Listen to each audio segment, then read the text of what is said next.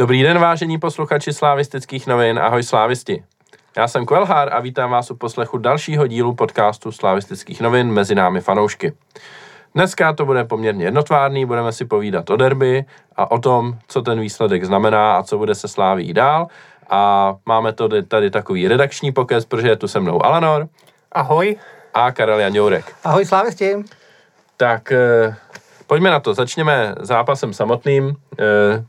Slávia prohrála derby 3-2 a nabízí se otázka, eh, jestli už to berete tak, že je titul v tahu, anebo si pořád chováte nějaký ždibíček naděje na to, že by to třeba ještě mohla Sparta podělat a my bychom mohli ten titul získat, ale no tak matematická naděje ještě existuje, ale uh, shrnul bych to asi tak, že na 99% je rozhodnuto a uh, obávám se, že ani ta remíza by nám reálně úplně nestačila, tak taky si myslím, že na 90% by si to Sparta pohlídala, že aby jsme ve třech posledních kolech uhráli o tři body víc, než oni je, bych viděl jako opravdu málo reálný a teď, aby jsme uhráli, že jo, o, o šest bodů, je to tak, jo, to, to vidím jako úplnou utopii, no.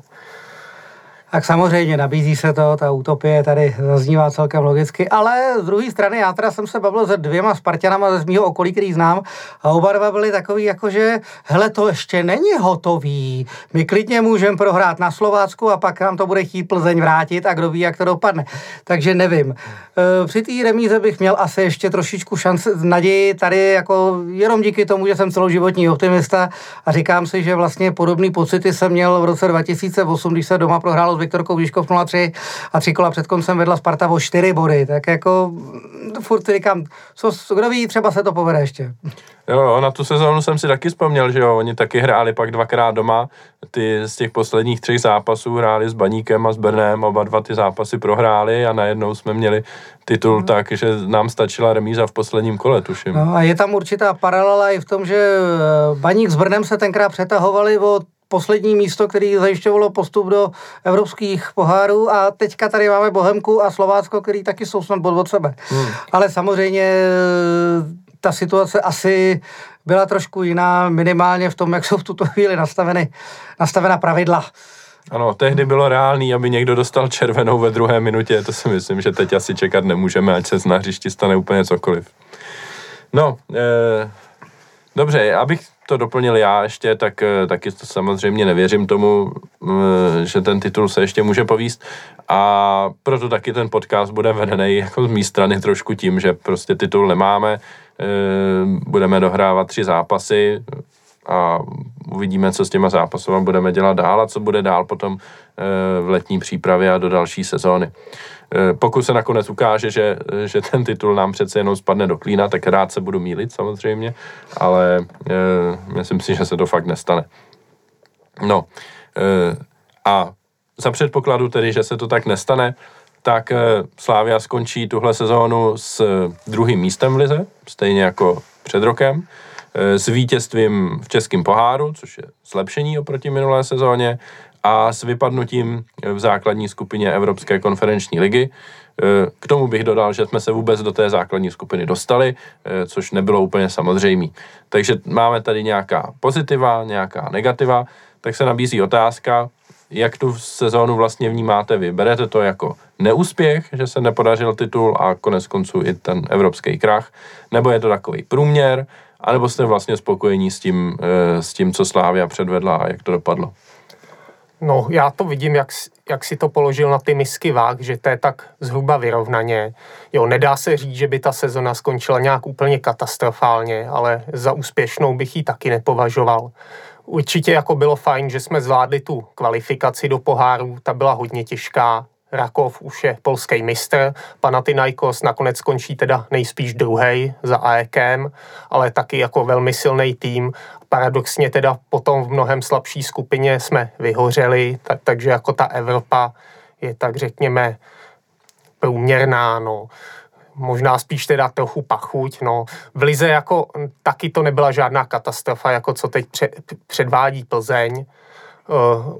O titul jsme bojovali vlastně až celkem do konce. Pohár jsme vyhráli e, ještě jako teda po pěkném zážitku na půdě největšího rivala ale vzhledem podle mě k těm možnostem, jaký ten klub má, tak úplně jako nadšený z toho nejsem. No. Označil bych to za průměr a jak říkal teda už dřív přísloví, jako že průměr nestačí Šimáně, tak možná s tímhle dovědkem bych to teda hodnocení zakončil. Tak já když se nad tím zamýšlím, protože ta otázka, dneska jsme si to poslali, o čem se budeme bavit, tak tahle otázka tam byla. Takhle, když to vemu ze široka, já fandím Slávy od roku 81. To znamená, mám za sebou 42 sezon, z toho 12 s, nějakým, s nějakou trofejí. E, dvakrát double, pětkrát titul bez poháru, pětkrát pohár bez titulu, když teda to budeme brát už takhle. To znamená, že ta sezona z tohohle pohledu není průměrná, je nad průměrem, řadí se někam hned za ty titulový, protože jsme skončili v lize druhý, takže když jsem se ještě dál ohlížel, tak jsem říkal, to je v podstatě stejný jako sezóna 96-97, potažmo sezóna 2017-2018.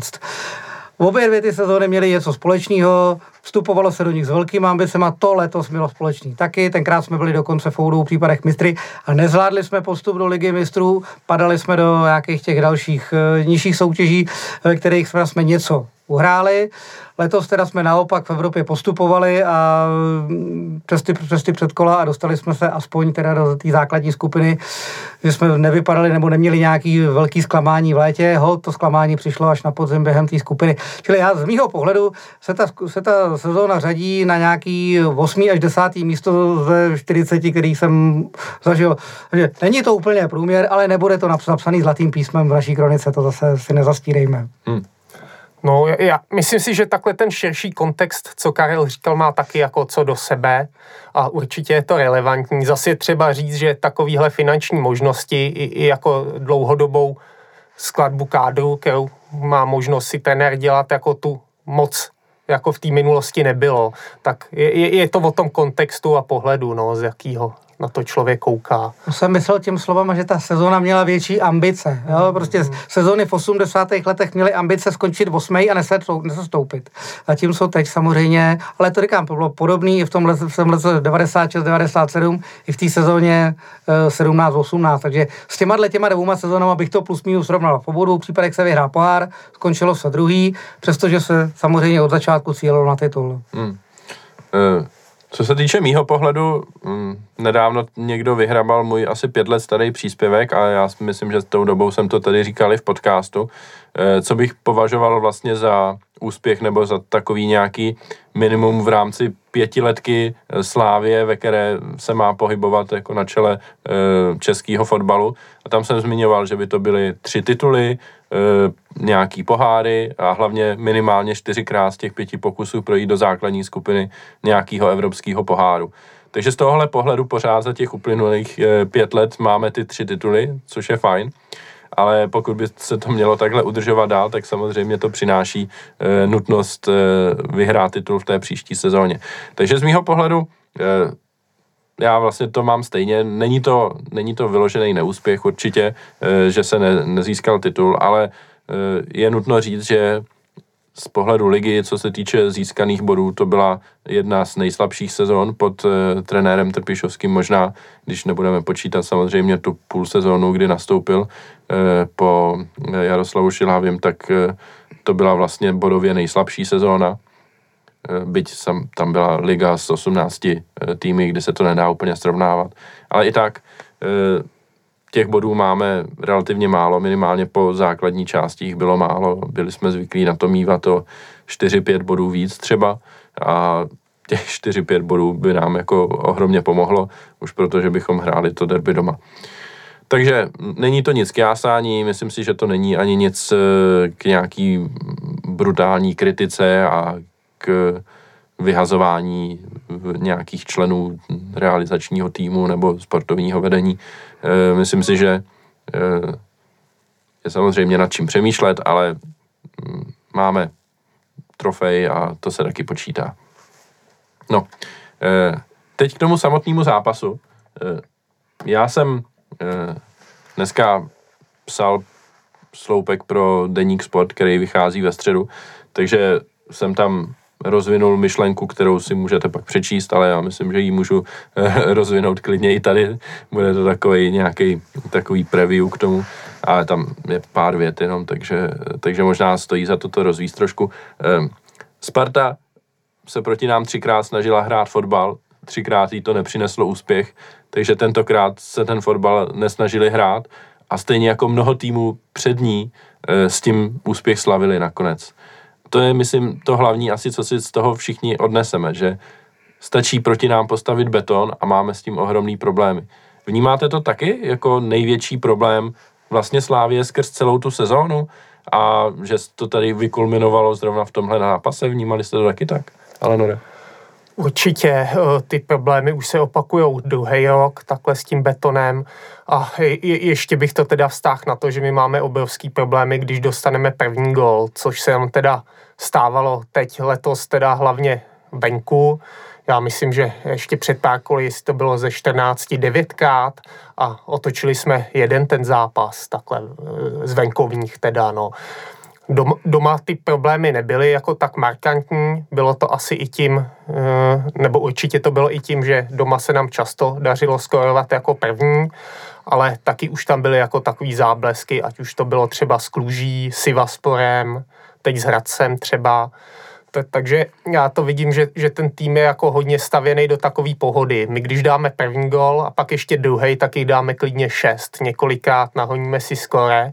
A když to je třeba 0-0 nebo prohráváme 1-0 a potřebujeme aspoň vyrovnat nebo dát ideálně otočit, potře- stačí nám jeden, dva góly, tak ty pak jako v tom stresu nejsme schopní dát, zvlášť jako když ten soupeř cítí šanci, je agresivní, brání poctivě, tak je, je to velký problém, no, teď pro Slávy a říkám, je to už druhým rokem, těch otočných zápasů je opravdu minimum, spočítali bychom je na prstech jedné ruky, jo, zhruba za ty dva roky, když takhle si, si řekneme, že když to bylo jen těch devět před nějakou dobou venku za tenhle rok, tak dohromady, že jo, jich může být 20 a jestli ještě víc možná a od, jestli jsme otočili 4, 5, takhle, no, je to strašně málo. I když se koukneme třeba teď na Spartu, jasně, že tam e, jako tomu šla trochu naproti nejen tou fotbalovou cestou, jak už jsme tady jako trochu e, na, na to podotýkali, ale, ale jako cítil jsem z nich, že, že prostě si zatím šli, měli obrovský tlak, šance a z toho pak třeba i nějaký ty jako sporní zákroky vyplynuly, když to u nás to jako vůbec nebylo. Když si vezmeme třeba s tím Hradcem, tam se taky nastavovalo hodně, jo, úplně po zásluze, bylo tam hodně jako prostojů, ale to měla třeba Sparta z Plzní taky a ona to tam dokázala dotlačit a my vlastně jsme se nedostali ani k nějakému moc zakončení, k velkému tlaku. To mi tam jako hrozně chybí a to se mi dřív jako moc líbilo, ještě za Šilhavýho, když jsme měli Škodu, Friedricha, já nevím, Gadea, takhle, že, že opravdu jsme těch otoček v těch posledních 10-15 minutách měli spoustu a že ten fotbal sice nebyl až tak kvalitní, ale byla tam ta vůle a síla toho týmu a to teď, i když jako ten fotbal obecně hrajem lepší, tak to tam chybí a chybí to bohužel zásadně, chybí to k těm trofejím a už i jako k úspěchům v Evropě to vypadá takhle, aspoň co se týče tady toho roku. Karle? Já se, já přemýšlím, jak, jak reagovat a na co dřív. za prvý bych upozornil na to, že i za Jardy Šilhavýho se neotáčely zápasy tak snadno. Za Jardy Šilhavýho se otočil zápas, nebo ne, otočil se, dal rozhodující gol Plzně na 1-0 Friedrichem a 14 dní na to se otočil zápas eh, s Teplicema, nebo se dal rozhodující gol Teplicím, eh, který si dal soupeř vlastní po centru Sýkory. Ale jinak to byly kolikrát zápasy, které končily 1-1, prohrálo se doma 0-1 se Zlínem v semifinále poháru. A když se potom vzpomeneme na tu podzimní mizérii, kdy se v podstatě venku nebylo schopný vyhrát vůbec, většina podzimních zápasů venku končila remízou a vrcholilo to tím zoufalstvím doma s Astanou, tak e, velice rychle bychom se dostali k podobným, k podobným situaci, jako jsme teď.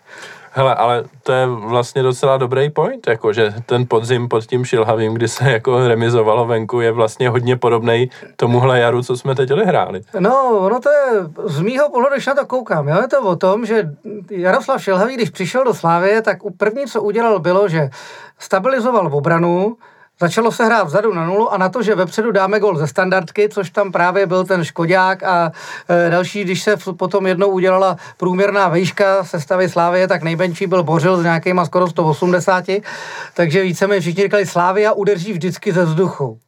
Jenomže s tím se dal vyhrát jeden titul. Ovšem na podzim na nás byl každý nachystaný. Nikdo nám nedovolil hrát ze zadu na, do obrany a dopředu prostě na jednu, dvě standardky. Teď už každý proti nám parkoval autobus a my jsme najednou nevěděli, co s tím. A ono, když se potom dostaneme dál a dál, tak zjišťujeme, že ono proti autobusu neumí hrát nikdo. Ono to není tak jednoduchý, aby jsme si mysleli, že koupíme chorýho, bude mít jednoho vysokého útočníka a půjde všecko. Uh, Já bych jen podotkl, že nikdo tady nenavrhuje koupit chorýho. Dobře, Ani Karel to nemyslí. Dobře, tak Almáši, ho prostě, ně, prostě nějakou dvoumetrovou věž. Já jsem se schválně dneska koukal, protože i jsem samozřejmě čet tu větu Mourinha, který někde prohlásil tenkrát po nějakém tom zápase, uh, že jste měli vysoký držení míče, tak si ten balon vemte domů, my máme tři body. A to říkal, mám, nevím, jestli to bylo přesně potom, ale jestli si vzpomenete, tak on s Interem Milan vyhrál ligu mistrů s tím, že vyřadil Barcelonu. Když vzpomenete, tak ten zápas na Barceloně, Inter dostal červenou ve 30. minutě, přijel tam s dvoubrankovým náskokem. Prohrál 0-1 golem v 84. minutě a za Barcelonu byli v útoku Messi, Ibrahimovič. Jo, prostě to byl manšaft, který za ním Šavy. Jo, prostě to byl manšaft, který eh, z našeho pohledu by musel rozebrat každýho. Stejně se jim to nepovedlo. Protože když ten soupeř opravdu postaví bíce, postaví, není to jednoduchý. Může se to povíct samozřejmě, ale není prostě pravidlem, že každý tým dokáže, nebo že existuje tým, který dokáže rozbít každý zaparkovaný autobus. Hmm. No, to, to já jako souhlasím, že určitě jako si nepřivedem nějaký klon chorýho, ne přímo jeho teda, ale a, a že vyhrajeme pak, nebo otočíme každý zápas, jo, ale my když otočíme zhruba třeba jeden z deseti a jsme vždycky v něm jako favoritem, tak to, to je prostě špatně, to číslo musí být mnohem větší, nebude 100%, jo, to ani náhodou, no. Co se týče ještě toho šilhavého, tak tak nemyslím si, že by to bylo jen úplně o standardkách. Tam se jako chytil lauf takhle a hráli jsme i pěkný fotbal. Ty týmy nás ještě neměli přečtený, třeba nemysleli si, že budeme tak dobrý a chytili jsme takhle i vlnu. No. Co se týče pak toho půl roku, takhle potom, tak to už bylo vyloženě špatně už koncepčně, kdy on si tam natahal starý hráče, chtěl to hrát s nima pomalu, ale taky jsem jako si vzpomněl na tohle období a trochu jsem dospěl, že teď to není až tak jako jiný v tom směru, že taky hraje mnohem pomalej. Snažíme se o větší držení míče, ale to nikam nevede. No. Jediný ten rozdíl je teda, že to hrajeme jako s věkově rozumně sestaveným kádrem, kde ty hráči jsou prodejný takhle. Ta, tam to bylo, byla jen jako studna na peníze, z který nebyly ani ty výsledky, ani zajímaví hráči, nic, no, ale přijde mi i výsledkově, i tou hrou, že se to tomu jako v poslední době bohužel trochu blíží, no, tady tomu období. No hele, je to možný, ale já jenom podotknu jednu takovou věc, kterou eh, říkal jsem tady snad i minule, nebo furt tak opakuju na těch diskuzních forech. Tam jde o to, že, nebo z mýho pohledu, jde o to, že trenér Trpišovský, když přišel, tak si vzal nějaký vzor, Klop a tyhle ty, eh, měl vymyšlený systém, který jsme nazvali tedy eh, totální fotbal a ten mu naprosto vyhovoval a naprosto šlapal.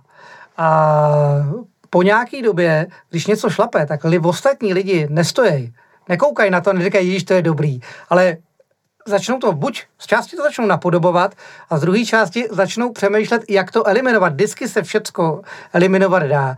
A teď bohužel teda to dospělo do stádia, že a trvalo to tři roky, což je prostě podle mě unikát, protože čtyři, čtyři tituly za sebou v, téhle republice s jedním týmem dokázal vyhrát jeden trenér, který měl k dispozici nejlepšího střelce všech dob po celou dobu a druhý trenér, který měl k dispozici hráče, který uprostřed tohohle období dostal zlatý balon.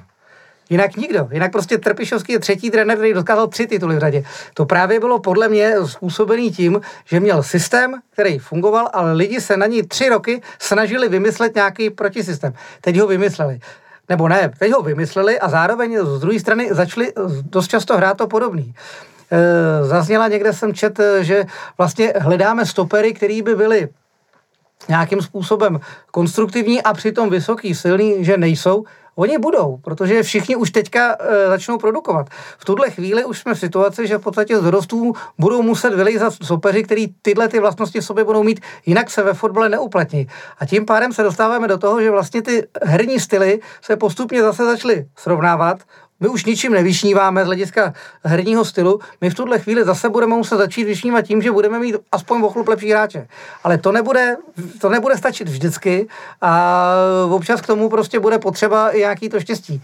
A to je celý. No. Hmm. A nebo nebo vymyslet zase něco dalšího, zase to upgradenout někam dál, koukat se, jak to dělají zase ty klopové a tyhle, ale ono, když se podíváme do zahraničí, tak uh, tam těch dynastí, kdyby ty frajeři vyhrávali tituly furt za sebou, jo. Klopp získal titul s Liverpoolem a dál nic. Uvidíme, jak, uh, jak bude teďka úspěšný třeba Guardiola. Ono to, říkám, furt si myslím, že to, co jsme zažili, bylo výjimečný a není sranda to udržovat a není, je trošku bláhový myslet si, že to takhle, že to takhle potáhneme 10 let, jo, prostě.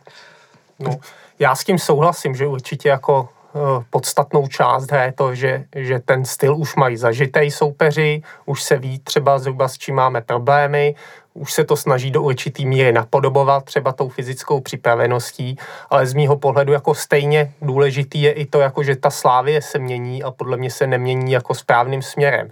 Bavili jsme se třeba o té výšce, tam já si furt myslím, že, že ten tak, tak dobrý fotbal jsme hráli kvůli tomu, že došlo ke kombinaci toho, že Trpišovský vlastně do svého fotbalu napasoval hráče, co on by si jako třeba vůbec nevybral kdyby měl tu plnou pravomoc předtím, jako třeba Škoda, Hušbauer, Stoch, nemyslím, Gade, to, to ze začátku taky nechtěl, nemyslím si, že takový hráče by si sám přived, ale když třeba to Stocha, Hušbauera naučil makat a oni k tomu dodali nadstavbu v té podobě své fotbalové geniality, tak, tak to fungovalo skvěle. No.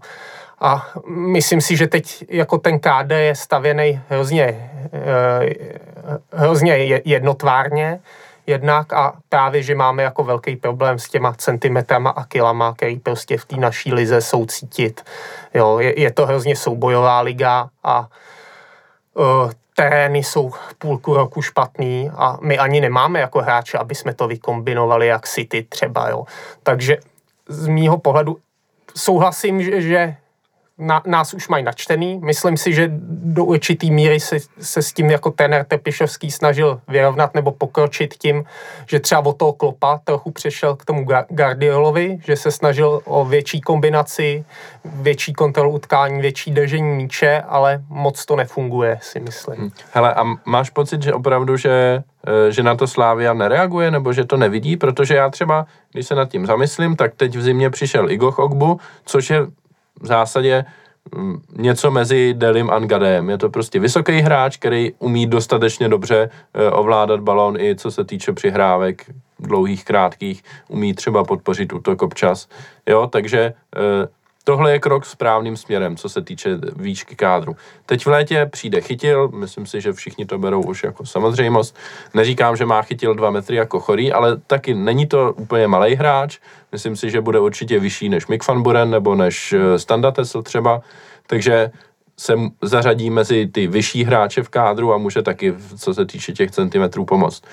Spekuluje se, a to musím říct, že teda nevím, jestli to má nějaký reálný základ nebo ne, že by se nám třeba líbil Muhammed Tyžany z Baníku, taky hráč poměrně vyšší, ale přitom, jak jsme viděli ve vzájemném zápase, docela běhavý, pohyblivý, takže taky hráč, který může skloubit uh, oba dva uh, ty faktory, který Uh, je, nebo takhle, jeden ten faktor, který uh, trenéři chtějí po těch hráčích automaticky, aby ten hráč nebyl línej a aby se uměl hejbat, ale za druhý, aby byl vysoký a byl týmu přínosný třeba při standardkách nebo při centrovaných míčích do vápna. Tak vnímáš třeba tohle aspoň jako nějaký pozitivní... Ale já ještě krok? k tomu přidám ty jsi jmenoval hráče, který by měli přijít a já ještě k tomu přidám hráče, který mohli přijít, ale z nějakého důvodu to nevyšlo. Ať už to byl ten, ať už to byl šerif, šerif Sinian, ať už to byl Isaac Hien, furt se o tyhle hráče máme zájem, akorát ne každý se prostě povede e, do té slávy dostat. To znamená, ano, potom ve finále, e, když zjistíš, že už nic jiného prostě nejde, máš tady Santose a říkáš si, no dobře, tak dařilo se mu v Plzni, nevím, jestli jeho příchod nebyl jenom takový to popíchnout Plzeň a trošku jim ublížit, jo, ale prostě i dál se prostě snažíme o takovýhle hráče, akorát, že ne každý prostě si k nám tu cestu najde, no. No, já to vnímám, ono už se o tom mluvilo minulý rok, když jsme úplně stejným stylem ztratili ten titul z Plzní, kde taky jako nás, oni hráli jednoduchý fotbal, Zanděura jako mnohem méně pokročilý z hlediska toho vývoje nějakého evropského fotbalu. A uh, vím, jako, že to zmiňovali ténéři, tak přivedli to Santose, ten se teda hrubě nepovedl, ale pořád jako jeden hráč takhle jeden, dva hráči úplně těžko se to bude vytrhávat takhle tímhle počtem, když v podstatě ty dva roky to, to vedli systematicky ten, nebo ne systematicky, oni asi kdyby si mohli vybrat, že, že by ty hráči splňovali ty jejich požadavky a zároveň si mohli vybrat mezi malým vysokým, tak vymou vysokýho, ale ta výška a ta vá, soubojovost váha byla v seznamu těch jejich priorit podle mě jako až neuměrně nízko a teď prostě je to zase jako na několik etap. No. Třeba ten Ogbu je určitě jako uh, krok správným směrem. I, I z hlediska jako toho, jak vůbec zvládá tu obranu při tom systému.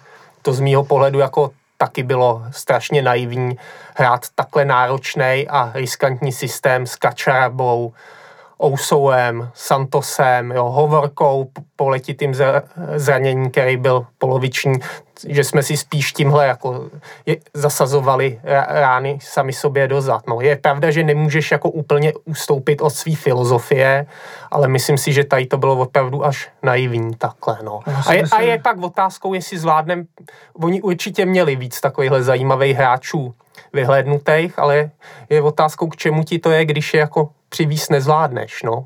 Chce, chce to nějak vidět, koho zvládneš přivést, přivést a tomu nějak tu taktiku přizpůsobit, bych to viděl já. No. Že nejde hrát asi ten úplně ideální fotbal, který by se dal, kdyby si mohl třeba Tepišovský vybrat nejlepší hráče z celého světa, ale ho třeba vidět, že, že jako s tím Kačarabou, že udělá víc kiksů, ne, než kolik to třeba přinese slávy bonusů podobě toho územního tlaku, když třeba odebere ty míče na půlce rovnou. No, tak, takhle, no. Tak hele, měli jsme tam jednou snad i v hledáčku i Haalanda, jestli se nepletu. Ale jenom já se ještě vrátím trošičku ještě dál, nejenom k tomuhle. Ty si říkal, že nejlepší fotbal jsme hráli, když si Trpišovský musel poradit s hráčema, který dostal předtím. Ale já s tím nesouhlasím. Já si myslím, že ještě lepší fotbal jsme hráli v sezóně, eh, kdy jsme získali double, skončili jsme neporažený v lize a přes v Evropské lize jsme vyřadili Leicester a potom ten nešťastný zápas Rangers a pak jsme remizovali na Arsenal. Arsenalu. A to už byla sestava, která byla vyloženě jenom z hráčů, který si přivedl Trpišovský. Jo, to znamená, já tak trošku nesouhlasím s tím, že ano, e, sestava, kterou Trpišovský musel poskládat z hráčů, který měl k dispozici, získala titul 2018-19, protože tam to prostě ještě dokázala usoubojovat a porazila Plzeň o dva body, nepletuli se. Ale potom v létě mu odešli Deli, Ngadeu, Stoch, Zůstali mu jenom Škoda a Hušbauer, který už dostávali podstatně méně příležitostí, už nehráli tolik v tom základu, a, nebo aspoň nehráli v základu v těch nejexponovanějších bitvách, kde bylo potřeba najednou přidat, přidat na rychlosti. A mm, rok poté potom na pozici útočníka přišel ten, který ho nechceme moc jmenovat v tuhle chvíli, který se bohužel vyprofiloval jako, že by tam byl ideální, ale chtělo se mu pryč a k návratu, jak si jsem nějak moc neměl. A v téhle sezóně podle mě jsme podávali úplně nejlepší výkony. Lepší než uh, s Delim, Gadeuem a uh, záloze se Stochem a s. On jako Stocha si každý strašně podle mě idealizuje, protože si každý pamatuje ty nádherné góly dálky. Ale on je dával jenom na podzim 2018. Všechny, on tady byl uh, dva roky, a prostě rok a půl měl vždycky, že za rok dal, za půl roku dal gol, dva a většinou mu ty střely chodily do nějaký té 20. řady. A to je přesně to, že jako ano jo, ono je to pak super, když za ten půl rok dá 10 gólů a ty si pamatuješ ty jeho rány ze 30 metrů do vinglu, prostě jakmile dostal balon, připravil si to na dva kroky, rána, paráda. Ale ono, když se potom koukneš v kontextu celého toho jeho angažmá, ono zase to nebylo, že by se takhle trefoval Ford a takhle bychom mohli pokračovat hráč po hráči, že vlastně jako ono... No určitě jako to je dobrý argument a já jako souhlasím, že tahle sezona asi jako byla minimálně na té úrovni, jo, jako co jsme hráli ligu mistrů, nebo to jsme vlastně hráli s Hovorkou nehráli, a nehráli, Kudelou. S Hovorkou a Kudlou ještě rok předtím. No, a potom, no, že už to potom, nebyli potom Ngade, Deli, no, no, no. A, ale jako jde, o to taky, že, že to byli, že, že si v podstatě Tepišovský tam vyzobal ty hráče, i, i jsme měli ty možnosti, který měl jako dlouho nasledovaný, ať už to je, že právě ne, nebo vyzobal, no třeba o kuchtu takový zájem nebyl, ale že si to sedlo tím, že, že měl Kůdelu, Stanča, Kuchtu, jo, což jsou takový jako hodně atypický hráči a úplně nenajdeš za ně pak náhradu kus za kus. Jo? Že třeba Kůdela sice byl menší, ale měl takový přehled a t- tak skvěle se rozhodoval, že v podstatě neudělal chybu takhle a a zvládal ty souboje i bez té výšky, jo. ale to je fakt jako hodně jedinečný hráč, to stejný Stanču, aspoň jako pro tu naší ligu, pak třeba v Evropě nebyl až tak dobrý rychlostně, ale taky to není úplně hráč, kterýho bychom asi mohli běžně přivádět, i když teď se to třeba jako podobně povedlo se Zafeirisem. A právě pak ten Kuchta, ten, ten právě úplně skvěle si sed do toho systému a takovýho útočníka bohužel jako hledáme, no a v tom útoku je to takový, kromě něj, jako hodně vachrlatý, no, vlastně já, celou dobu. Co to já, je? hele, nevím, já když to takhle poslouchám, já teď si zase řeknu, že v podstatě místo kuchty teďka máme Jurečku. Já vím, že v, v zápase v derby se teďka neprosadil, ale podle mě tenhle hráč eh, u nás může být až do konce kariéry, je muž 28, už nebude mít takový ty, a podle mě ještě jako za, v další sezóně zase bude volebl vejš, než byl teď, protože už s tím klubem bude trošku sehraný. Letos taky, já jsem seděl teďka na té tiskové konferenci po Bohemce, kam ho přivedli, takže on tam v podstatě zdůrazňoval, že vlastně jako měl problémy, že vlastně měl problémy dostat se do toho systému, pohybovat se tam správně. I ten trenér říkal, že vlastně teď mu začíná i víc vyhovovat, že nehraje úplně hrota, ale trošku pod ním, eh, což samozřejmě proti té Bohemce bylo vidět, teď třeba ne, taky se mu nepovede každý zápas, ale myslím si, že prostě postupně za Fejt byl jmenovaný místo toho Stanča. E, problém je s tím Kůdelou, to je přesně to, že tam je to, co se bojíme, nebo co nějak se bavíme léta, že nám strašně ublížil ten zápas na Rangers, mm-hmm. e, protože si myslím, že Kůdela byl odejít čistě kvůli němu. Že, že, ale, ale jako já to tady opakuju a budu to říkat pořád, ten poslední půl rok, co pak už se uzdravil potom a vrátil se, tak Kůdela prostě nebyl dobrý. Byl o dost pomalejší, než byl předtím a už to prostě nebylo ono. A ale myslím si, že zaslouženě odešel. Ale, ale to zase bylo prostě po Rangers. On se zranil po Rangers, protože tam, tam ještě no, dostal nějakou tu ránu no, jasně, toho nosu. tam ho Bale zlikvidoval tomu, umyslně, no, to je pravda. Jo, no. si myslím, že ten Rangers tam udělal nějaký předěl, který nám ublížil hmm. a mm, prostě my to z toho zase vyhrabeme, já tomu prostě věřím a já jako říkám, ze Slaví jsem zažil zestupy, pády, takže věřím tomu, že tohle je zase jenom taková vlnovka, která se vrátí zpátky. A když budeme hledat takhle ty příčiny, no tak tohle vidím jako jednu z nich. A říkám, místo Stanča berme to, dejme tomu, že prostě do roka je Zafiris, dejme tomu na úrovni a ještě to, zase budeme hrát dalšího za něj, protože ten u nás nevydrží. Uh, Jurečka si myslím, že by u nás mohl vydržet díl, teďka přijde Chytil, mm, který by taky mohl mít potenciál prostě zase dostat tohle. Jo, nebo to mm, prostě ne, nebrat to tak, že potřebujeme jenom vysokého útočníka. Když se vrátíme k vysokým útočníkům, já se třeba bojím toho, že když jsem viděl, jak u nás hrál Petr Musa, tak když nastoupil od začátku, tak se oček, do zápasu, kde se očekávalo, budeme mít tlak, budou tam lítat centry, a on ten tlak najednou nebyl. Nám ten hráč do té kombinace, do toho, co dělal, co pak dělal Kuchtič a do toho, co prostě jsme chtěli, chyběl. To znamená, že Musa pro nás měl potom cenu až jenom v tom závěru zápasu, kdy ten tlak už vniknul samovolně, protože souper zalez věděl, že brání dobrý výsledek. To dost často souper pak udělá, že v podstatě nehrozí, radši zaleze, protože ví, že je to pro něj výhodný. Tak v tu chvíli tam mohl naběhnout Musa a byl platný, dal gol v příbrami rozhodující a takhle.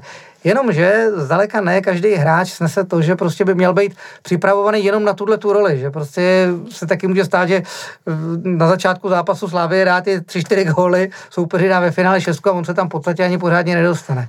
To si myslím, že je taková šance, co bych viděl v tuhle chvíli. My musíme najít útočníka, který bude ochotný plnit takovou roli. Jo? Nevím, jestli by to byl ochotný třeba v tomhle věku ještě Škodák, on podle mě už ani v té bolce teďka tolik nehraje, nemá tolik jako tech... Spíš bych prostě někoho, kdo by měl pro koho by to byla taková příležitost, že by bylo fajn ve Slávě být a přitom by neměl tu ambici být prostě tou útočnou jedničkou, ale tím kladivem, který třeba na závěr dokáže rozhodnout. To si myslím, že teďka hledáme. No, s tím já souhlasím, to jsem taky zmiňoval, že už jako v předchozích komentářích takhle, co jsem kdy psal, že, že nemusí jít prostě, nebo ani by asi nemělo jít o, o jedničku na hrot. Myslím si, že ideální je právě ten jako prototyp toho běhavého útočníka, který, eh, který zapadne do toho systému. Eh, je, je, je teda pak otázkou, buď, buď můžeme vzít takhle někoho spíš staršího, zkušeného, což by naopak mohl být i třeba bonus do těch závěrů zápasů, že se z toho jako nepodělá, uh, nemusí jít třeba jen o jednoho hráče, jako můžeme pak se snažit obecně jako ten výškový průměr zvyšovat, no. I, i, I když samozřejmě je to mnohem složitější, že jo, takhle zí, získat pět vyšších hráčů než jedno kladivo třeba, no. Eh, co se týče toho musy, eh, já bych úplně jako nesouhlasil, že to s ním nešlo třeba ten půl rok na tom jaře měl podle mě jako velice dobrý a fakt jako ukazoval ten potenciál. A pak mi přišlo, nebo obecně se o tom jako i mluvilo, myslím, že i tenér na tiskovkách, že se, do, že se ho snažil zlepšit v tom napadání.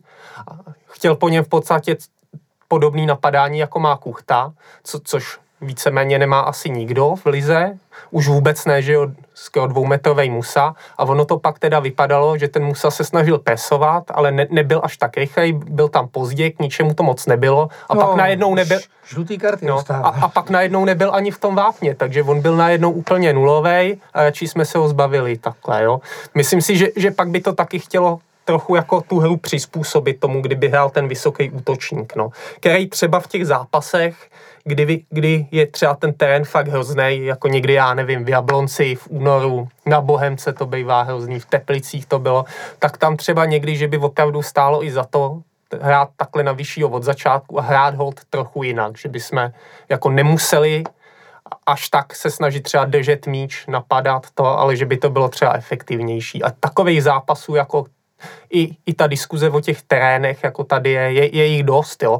Chápu, že ten Manchester City, jo, že, ne, že že má nejen ty nejlepší hráče, ale má i ty podmínky, aby ten fotbal mohli předvádět. No, mě, mě by jako zajímalo, jak by hráli někde na sněhu v Jablonci. Myslím si, že by tam mohl mít problémy i takovejhle tým, jo? Že, že, že, někdy to jsou fakt jako podmínky, jak kdyby tam přijel traktor, takhle, no, tu hrací plochu. A je třeba, je, je to prostě lokální specifikum té české ligy. Nejsme tak daleko, jak anglická, je tu jiný podnebí, hol to tak jako je a je třeba s tím počítat. No. A nejsme tak daleko jako v Norsku, kde si postaví no. umělou trávu a nechají no. na ní hrát, že jo? Tady tak, no. nám možná, jo. nebo aspoň nějakou tu hybridní, jo? No, aby prostě... no. O tom mluvil, že jo, no. i Tvrdíka, jako určitě v takových jako těch případech, kde ta tráva opravdu byla katastrofální, by to byl určitě jako krok správným směrem. Jenom když se vrátíme k tomu Musovi ještě trošku, všimněme si, že on eh, se prosazoval v Portugalsku právě v týmu, který hrál jakoby níž, tak jako u nás v Liberci. To znamená v týmu, který spíš brání a útočníka nechává na to, že přijde jedna standardka, ty to rozhodneš. A nevím, v té Benfice vystřílel si jakoby přestupeš a ne, nemám pocit, že by v té Memphis zase až tak zářil, že jo, tam prostě sledujeme Baha, ale... Mm.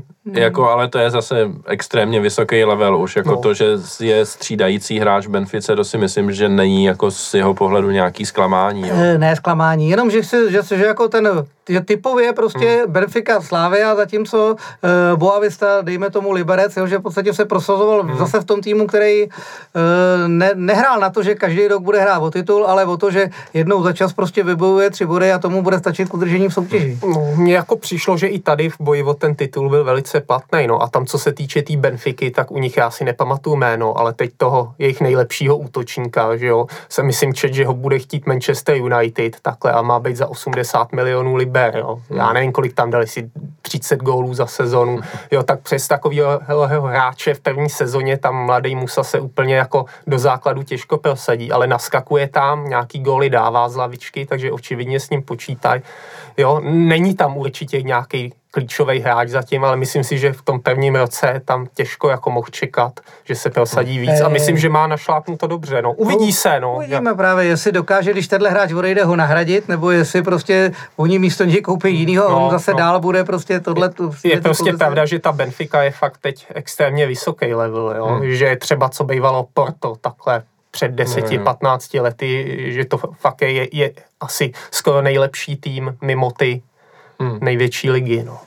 No, e, tak vysokýho útočníka jsme probrali opravdu hmm. jako velmi z hurta a teď bych ještě teda převedl řeč na další téma, který jako souvisí s tím, že nedokážeme e, dobít zavřenou obranu.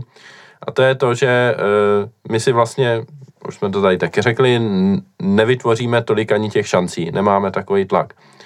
A krom toho teda, že nemáme na koho posílat centry do vápna, tak eh, se nabízí taky myšlenka, jestli máme dostatečně kreativní hráče.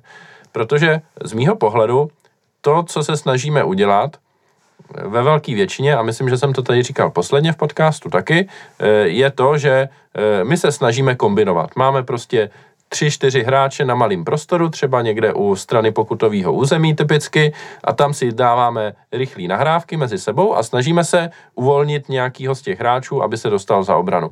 To se povede jenom velmi málo kdy, a z velké části to vede k tomu, že házíme aut a prostě máme držení míče, super, ale jako šance z toho není. A máme strašně málo hráčů, kteří jsou schopní nebo ochotní zkusit jít do kličky jeden na jednoho, přejít přes hráče a udělat e, nějaký přečíslení tím, že prostě nechají jednoho obránce za sebou tím, že ho obejdou s míčem. Máme za Fejrise, máme Olajinku, který, který mu jednak to moc nejde a jednak stejně odejde teďka v létě a Máme Matěj Juráska, který má taky velmi střídavý jako úspěchy tady s tímhle, ale aspoň se o to občas snaží, což bych mu dal k plusu. A pak máme hráče, který to neudělají prostě za zápas ani jednou. Jo, typicky provod, jo, to, je, to mi přijde, pokud on hraje v té pozici, kdy on má být ofenzivním přínosem, on prostě není ochotný jít do kličky proti soupeři. On vždycky nahraje a a k tomu se pak si ještě dostat, že i když dostane míč do dobrý pozice a může jít na bránu, tak se stejně s ním otočí a dá to do strany a je to úplně k ničemu. E, ale k tomu se dostanu později. Teď k tomu nedostatku kreativních hráčů. Myslíte si, že e, by na tomhle Slávia měla taky zapracovat třeba v létě a přivíst typy hráčů, který budou víc ochotní zkoušet tady tohle jeden na jednoho? No já s tím souhlasím. Máš právě několik možností, jak překonat ten hluboký blok, že jo, vysoký útočník, pak když tak dribbling, eh, střelba, nebo případně nějaká opravdu kvalitní kombinace, no, která je podle mě z toho nejtěžší teda, no, zvlášť když se bavíme o těch ténech, no. Já, já vzhledem k tomu takhle, že, že tu jsou takový tény i, že má Slávy omezený možnosti, si myslím, že nejjednodušší je vsadit na tu výšku tedy.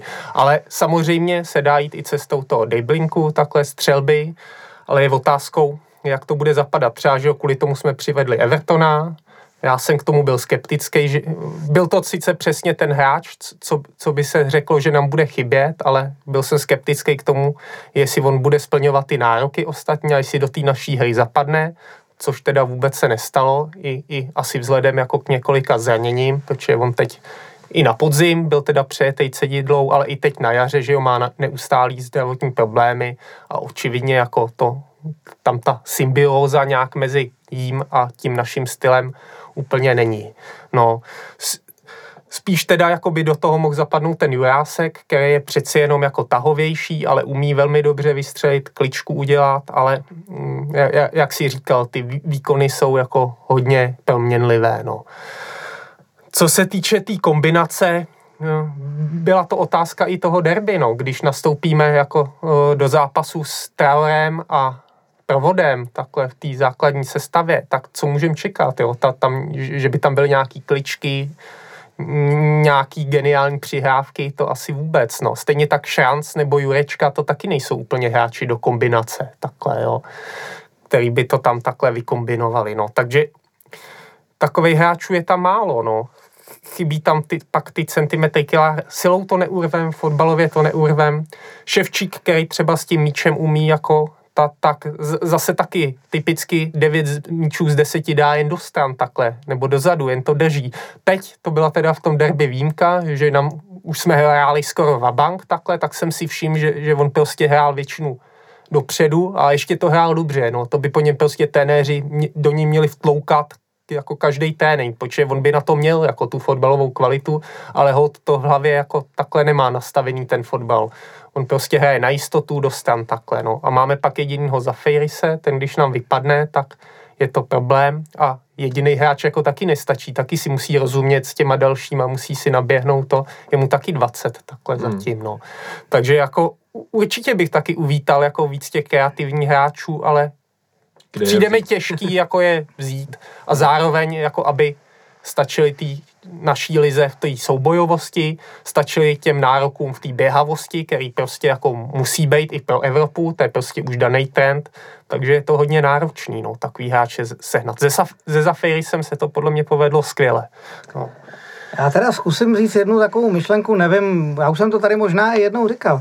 E, někde jsem čet, že největší XG nemají střely z dálky, nemají ani centry, které e, lítají do vápna, byť tam jsou vysoký útočníci, ale že nejúčinnější způsob, jak dát gol, je vykombinovat to na kraji a centrovat po zemi cíleně na nabíhajícího hráče, takzvaně buď pod sebe, anebo teda už vzduchem, ale prostě opravdu na konkrétního to. A proto si myslím, že se pokoušíme. Proto právě si myslím, že jsou ty relativně krátké přihrávky. To, co vypadá, že to jde do strany, tak oni se snaží tam to vykombinovat a opravdu jít až do úplně jistého, jistého centru a, nebo do jistého přečíslení, kdy opravdu tomu hráči utečou podél té brankové čáry a dávají balón pod sebe na penaltu, na vápno nebo na malý vápno nebo někam. E, občas takhle jsme, když si vzpomeneme některé góly, které poslední dobou padaly, tak e, to tak samozřejmě je, že tohle toho ty góly opravdu padají. Samozřejmě také otázkou, když se potom dostáváme do křeče, no tak jestli teda to zkusit e, vystřelit z dálky. Ona, když jsme se tady bavili o tom Míňovi, tak to je právě to, když to zkusíš z dálky, tak ono ty střely z dálky málo kdy v té bráně. Hmm. Ono, to, ono, když uděláme pak se tři krásných gólů z dálky, tak super, každá střela do šibenice. Ale když pak dobýváme obranu soupeře a my vidíme, že při každý střele, která skončí za bránou, se brankář třikrát napije, dvakrát zahodí balon, než si vezme ten pravej, potom si oklepe boty otyčku a víceméně minuta je v háji a my víme, že takhle Goldman dokáže prodržovat čtvrt hodiny, tak si rozmyslíme, jako hele, smahni to z 30 metrů, co kdyby to tam náhodou zapadlo. Hmm. No, určitě jako to nesmí být dominantní strategie, takhle střílet to jako určitě není optimální, ale když pak vidím, že, že opravdu Ševčík nebo nebo zvlášť ještě třeba Pelvot, který taky jako tu střelu má dobrou a má ideální pozici před vápnem a on to zasekne, otočí se dozadu. Jako když to vyjde a je dobrá pozice, tak už jen tím, jako aby ty obránci tam museli chodit, takhle když ví, že, že až takový nebezpečí nehrozí, tak tak hmm. pokrývají víc ty hráče, nemusí chodit třeba do skluzu proti střele, čímž by pak třeba mohli vypadnout takhle. A co se týče té tý strategie takhle, té kombinace na vápně, teda ze strany u vápna a dávat pod sebe přihrávku, tak taky jsem to čet, že to je nejlepší možnost. Taky si myslím, že se o to snažíme, ale myslím si jako, že na to nemáme moc vhodný hráče, že třeba typicky jako Olajnka pro nás kvalitní hráč, jo, ale s tím míčem takhle není natolik kvalitní a málo kdy si dokážeme takhle přihrát. Nemáme ani tak dobrý výběr místa, třeba jako kuchta v tom vápně, aby jsme tam dojážili ty míče, takhle si našli tu pozici. A tuplem pak teda, když prohráváme a ten soupeř vyloženě už to tam zabetonuje, že tam je deset lidí v tom vápně, tak to je jako fakt těžký to najít přesně jako do kroku, aby ten člověk vystřelil, sedlo mu to a, hmm. a uh, ne- nezavadilo to o nohu někoho jiného, že pak už to je jako vyloženě hodně o soubojích v té naší lize, že asi tohle je určitě ideální strategie, ale asi ne nebo nevím, jestli proti tomu úplnému betonu, jo. Ale teď je otázkou, jo, myslíš, že v Lize běhají hráči, kteří eh, jsou lepší na to, na to vykombinovat to takhle po tom kraji? Já myslím, že ne, že prostě my se děláme, co se dá, vyzobeme z ligy to nejlepší, co by v tu chvíli bylo k dispozici, ať už to je Šranc, ať už to je Douděra, ať už to je Jurečka, snažíme se ze zahraničí přivízt, eh, najít dalšího olejnku, jo, prostě. No, my, myslím si třeba, že jako Plzeň minimálně třeba loni, předloni, možná i teď, když jim to nesed, nesedlo tak, že má jako takový techničtější hráče, jo, ale ty zase tak neběhají, jo, takže toho tlaku sice měli málo, a měli tam Bogela, že jim stačilo pak dát jeden, dva přesný centy a on ten jeden, dva góly dal. No. My jsme těch centů měli 10-15, tlak mnohem větší, ale nic z toho. No, no ale zase tak, to o tom, že to no. nedokázali no, zopakovat tu no, sezónu, že jo. Povedlo se, jim, povedlo se jim v podstatě jaro a povedlo se jim v létě postoupit do ligy mistrů. A od té chvíle vadnou, vadnou, vadnou, protože no, tahle strategie nestačí na dlouhodobý Jasně, já neříkám, že bych to vyměnil s nima, jen jestli má někdo takhle třeba lepší hráče na ty centy, no. Ale zas mají jiný ty uh, mínusy, a jako uzna, neměnil bych s nima jako za ty háče, to ne, no. Ale uh, pak, no, a to ještě no. nemluvím o tom, že samozřejmě Plzeň je v situaci, eh, že hráče v podstatě neprodává. Mm. Teoreticky má ten mm. kádr neskutečně sehraný, protože ty hráči tam přesto, hráč přestoupí do Plzně a odchází o tam tať v uvozovkách nohama napřed. Eh, ale v tuhle chvíli se dostali opravdu do situace, že loni hráli Vabank o peníze, povedlo se jim to. Letos, pokud nezískají novýho majitele, tak oni nemají prodejního hráče. Už i ten mm. Staněk začal dělat zoufalý chyby teďka, že si asi každý rozmyslí, jestli eh, na něj vsadí ze zahraničí, čili tam není obchodovatelný hráč. Obchodovatelný tam byl snad Kalvách. Mluvilo se v jednu chvíli o tom e, našem odchovanci, který ho taky moc nemusíme, ale už jsou taky staří, že jo? Už, tam taky jsou prostě, dlouho. No, už no. taky stárnou, už to není Ne, ono, je, že jo, to prostě... je, je, je, to tak, to já neříkám, že bych chtěl jako kopírovat tu strategii Plzně takhle. Zas na druhou stranu je taky třeba říct, že oni mají aspoň minimálně poloviční rozpočet, co my, jo, tak taky asi těžko můžou mít jako úplně stejný, nebo, nebo měli bychom mít vyšší ambice, takhle si myslím. Ne, ale tak to, to je vidět, že, že, jo, že oni vezmou za vděk Sýkorou, kterýho my jsme u nás nechtěli, protože nesplňoval nároky trenérů na nějakou jako pracovitost a tak.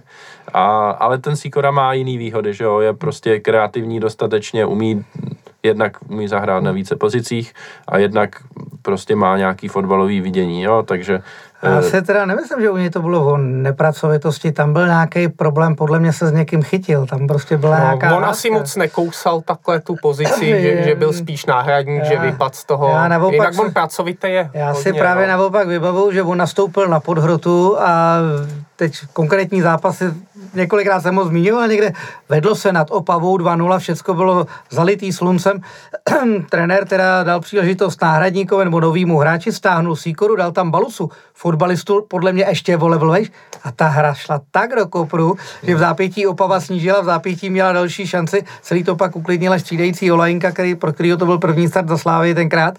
Jo, že v tu chvíli jsem si říkal, bacha na to, on ten Sýkora ví, co má hrát, ví, co po něm Trpišovský chce. Ten tohle to uměl. Tam prostě, co jsem já slyšel, jenom, že se prostě někde s někým chytnul Hmm. takovým stylem, že pak říkal, no já tam už nemůžu, se nedá nic dělat, prostě stalo se něco proti Slávy, neřeknu křivýho slova, ale stalo se něco, že už tam nemůžu být. Prostě. Taky může být otázka, jestli eh, ne, nemít víc tu rozdílnou typologii, že třeba ne Sikora, jo, ten taky jako byl hodně třeba nepřesný v zakončení, ale třeba řeknu Hejera ze Sparty, ten třeba bránit neumí takhle, určitě jako by to neměl být hráč pro nás, kterýho bychom chtěli do základu, ale třeba center má fakt vynikající. A třeba na ten závěr, kdy ten soupeř fakt už nenapadá tolik, tak jestli někoho takhle, kdo umí nacentrovat, umí být technický.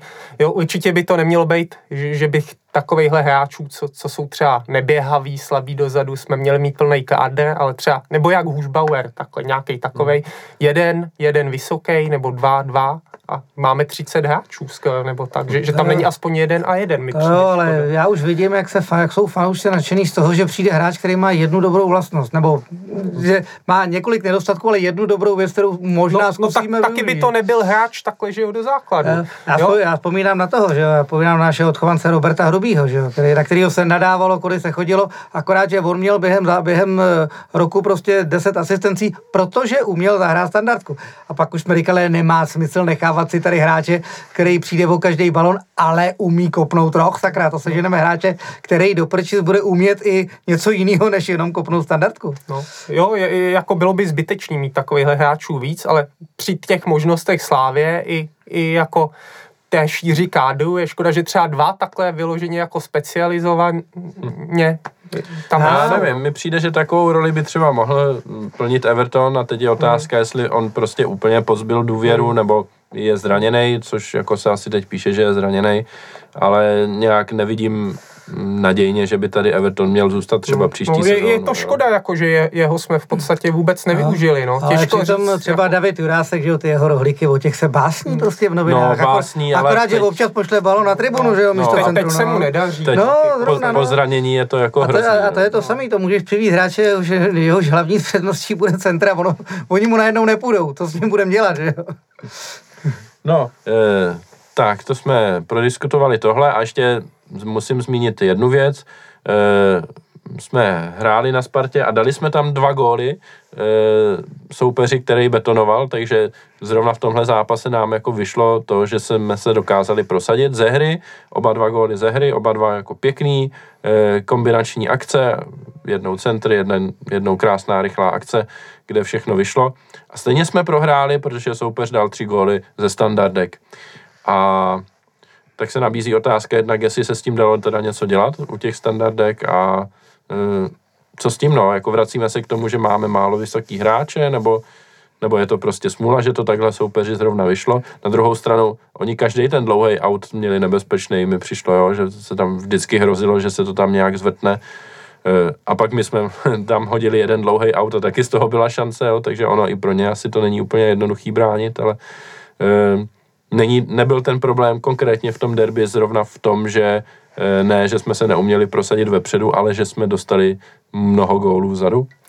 No, podle mě to bylo o obojím že ty dva góly jsme dali, to je určitě jako v pořádku, to se nedá říct, že by bylo málo, ale bylo to spíš jako tím, že jsme byli spíš výjimečně produktivní, že jsme měli nějaký čtyři střely nebo tři střely na branku, možná čtyři nějaký šance a z toho jsme dali dva góly, to se nám normálně určitě dít nebude, jo. takže ta hra obecně, když jsme měli takovou převahu v držení míče, tak těch šancí tam mělo být mnohem víc. Teď, teď, teď nám to tam napadalo, ale kdyby to mělo podobně vypadat, tak z deseti zápasů dáme, já nevím, jednou, dvakrát dva góly a jinak jeden nebo nula jo, při takové hře. Při takové hře. No a v té obraně tam prostě, jestli se to dalo řešit jinak, já si myslím, že, že ten tým tenérský se to snažil právě řešit i tím nasazením Provoda a Traorého, který zase pak naopak jako nám to brzdili vepředu, no, což už je problém, to takhle nějak lepit a stejně to jako úplně nepomohlo. Ona ta Sparta vyloženě, jako se říkalo, že ty dánové, že jo, to na to měli postavený v Midlandu a teď, že, že tam mají snad i nějakého experta vyloženě na ty standardky a je to vidět. Tam to i říkali, že dali 31 gólů, že jo, za těch 32 kol je teda otázka, my, my na tom taky nejsme až tak špatně, ale uh, měli by se o to odečíst penalty jednak, to je jiná disciplína takhle, i, i teda v nich měla Sparta navrh teda, ale uh, při těch útočných standardkách si myslím, že to tak není jako úplně špatný, byť, byť v tom za Spartou zaostáváme, občas nějaký gol dáme. Byla tam teda série, že, že jsme měli ve dvou zápasech asi dohromady 25 tahů a až s tou Bohemkou jsme vyrovnali na konci, takže určitě by to tam mohlo být lepší, ale úplně tragický to taky nebylo.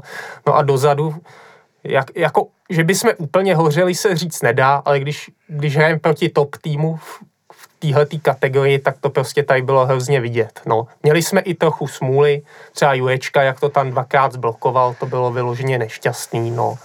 Ale, ale zaostáváme v tom a ty standardky prostě v dnešním fotbale hrajou čím dál podstatnější roli, no. Já, já bych jako na ně klad určitě větší důraz. Co se týče tréninku, tak určitě je na ně kladen důraz dostatečný, ale obávám se, že jsou prostě třeba ty centimetry, no, že se to neošálí. No já se obávám, že navážu na to, co jsme říkali na začátku.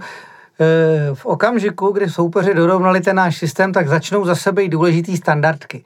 Nemyslím si, že jsou standardky důležitý vždycky v tomhle fotbale, ale v momentě, kdy prostě se dostaneme do situace, do které jsme se teď dostali my, tak standardky důležitý samozřejmě jsou. Standardky byly důležitý vždycky ale samozřejmě jsou eh, situace, nebo bylo období, byly roky, kdy jsme standardky na nějaký, kdo ví, jaký golový hody nepotřebovali.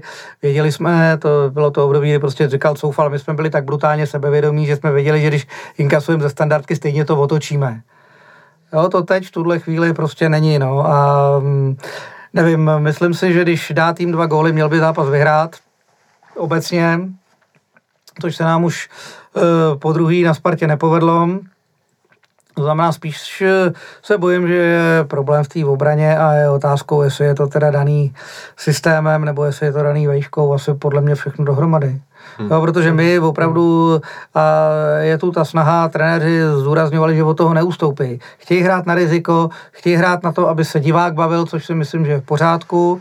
E, chtějí hrát na to, aby tým byl kreativní směrem dopředu, to znamená i stopeři, nebo stopeři tvoří hru a občas hrajou bez, nebo často hrajou bez zajištění, což ale samozřejmě v okamžiku, kdy soupeř e, taky není hloupý, vyčíhá si to a dokáže se z toho prostě prosazovat prosazovat, tak, eh, nebo dokáže se nám do té obrany prosazovat, tak z toho prostě může být potom takovýhle problém.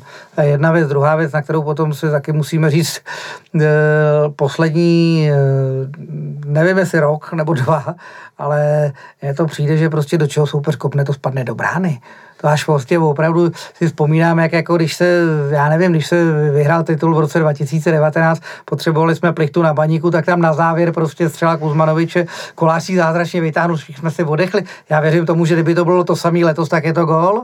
Ty vám to, jak se trefil ten uh, útočník Českých Budějovic, jak se trefil Kušej, to prostě všecko bylo, že si frajeři najednou z ničeho připravili pozici a bum a prostě byl z toho nechytatelný gol. No, ale je, jako je, je, to štěstí je takový relativní. Třeba to poslední derby v poháru, tam jsme zase měli štěstí. Sparta si dala vlastenec, Douděra to trefil taky neskutečně.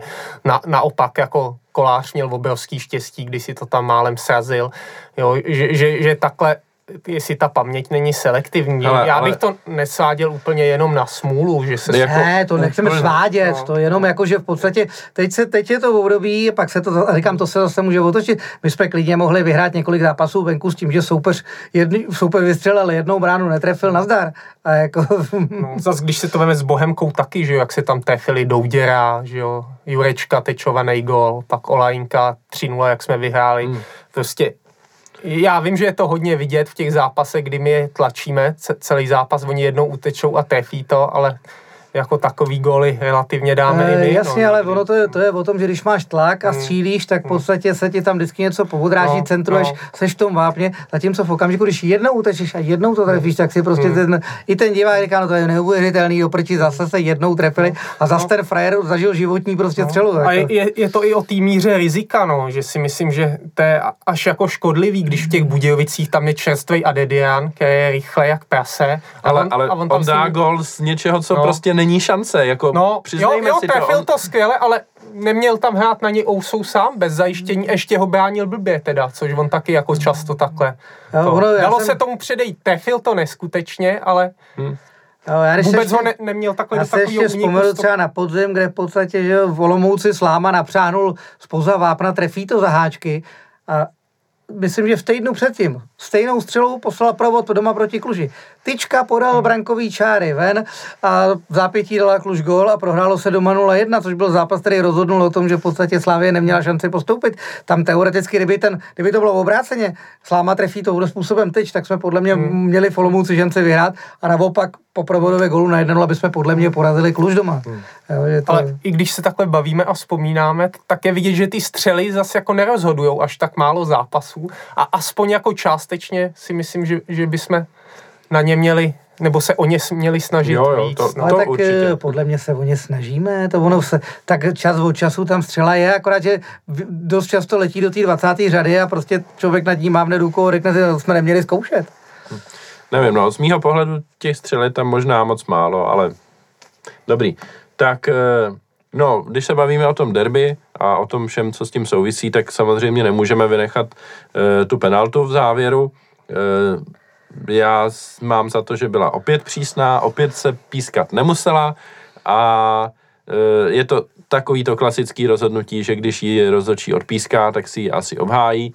Když by ji neodpískal, tak by si to taky úplně v klidu obhájil a e, jenom co jsem teďka projížděl, tak e, velmi podobný faul se stal v zápase Bohemian Slovácko a tam jenom Zelinka ukazoval vstávej, vstávej a nic se neděje a, a hrálo se dál a ani to VAR snad neskoumal. Jo. Takže eh, tady jde o to, co ten rozočí prostě chce. Rozočí chce využít situaci, odpískat penaltu, tak ji využije, odpíská penaltu a tohle se v zápasech Sparty od návštěvy Daniela Křetinského u rozočích opakuje prostě na týdenní bázi, jako týden co týden Eh, vidíme tuhle snahu najít pro Spartu penaltu a Sparta vy, nebo dokáže se dostat do těch situací, kdy dá rozhodčímu možnost to písknout. Zatímco na druhé straně, na druhé straně se ty penalty nepískají. Takže z mýho pohledu je to prostě takhle v úvozovkách jednoduchý. Nemyslím si, že je to náhoda, protože ve chvíli, kdy e, celý zbytek ligy za, já nevím, 32 kol má odpískaných 5 penalt v nastaveném čase a Sparta má za 8 ligových kol odpískaných 4 penalty v nastaveném čase, tak tady je takový trošku nepoměr a nemyslím si, že tohle je všechno jenom náhoda a, a tak. A tím já končím. No, tak už jen jako z toho matematického hlediska by člověk musel být hlupák, aby si myslel, že to je náhoda, zvlášť když se tohle všechno děje po tom, co Křetínský vlítnul na rozhočí. Jo. Ale ten primární problém tam je, jak to příhoda a spol nastavili, že dali prostě ohromnou šedou zónu. Rozhočí si může vybrat cokoliv a oni to drtivý většině, pokud to není opravdu nějaký nesmysl, tak to přikrejou.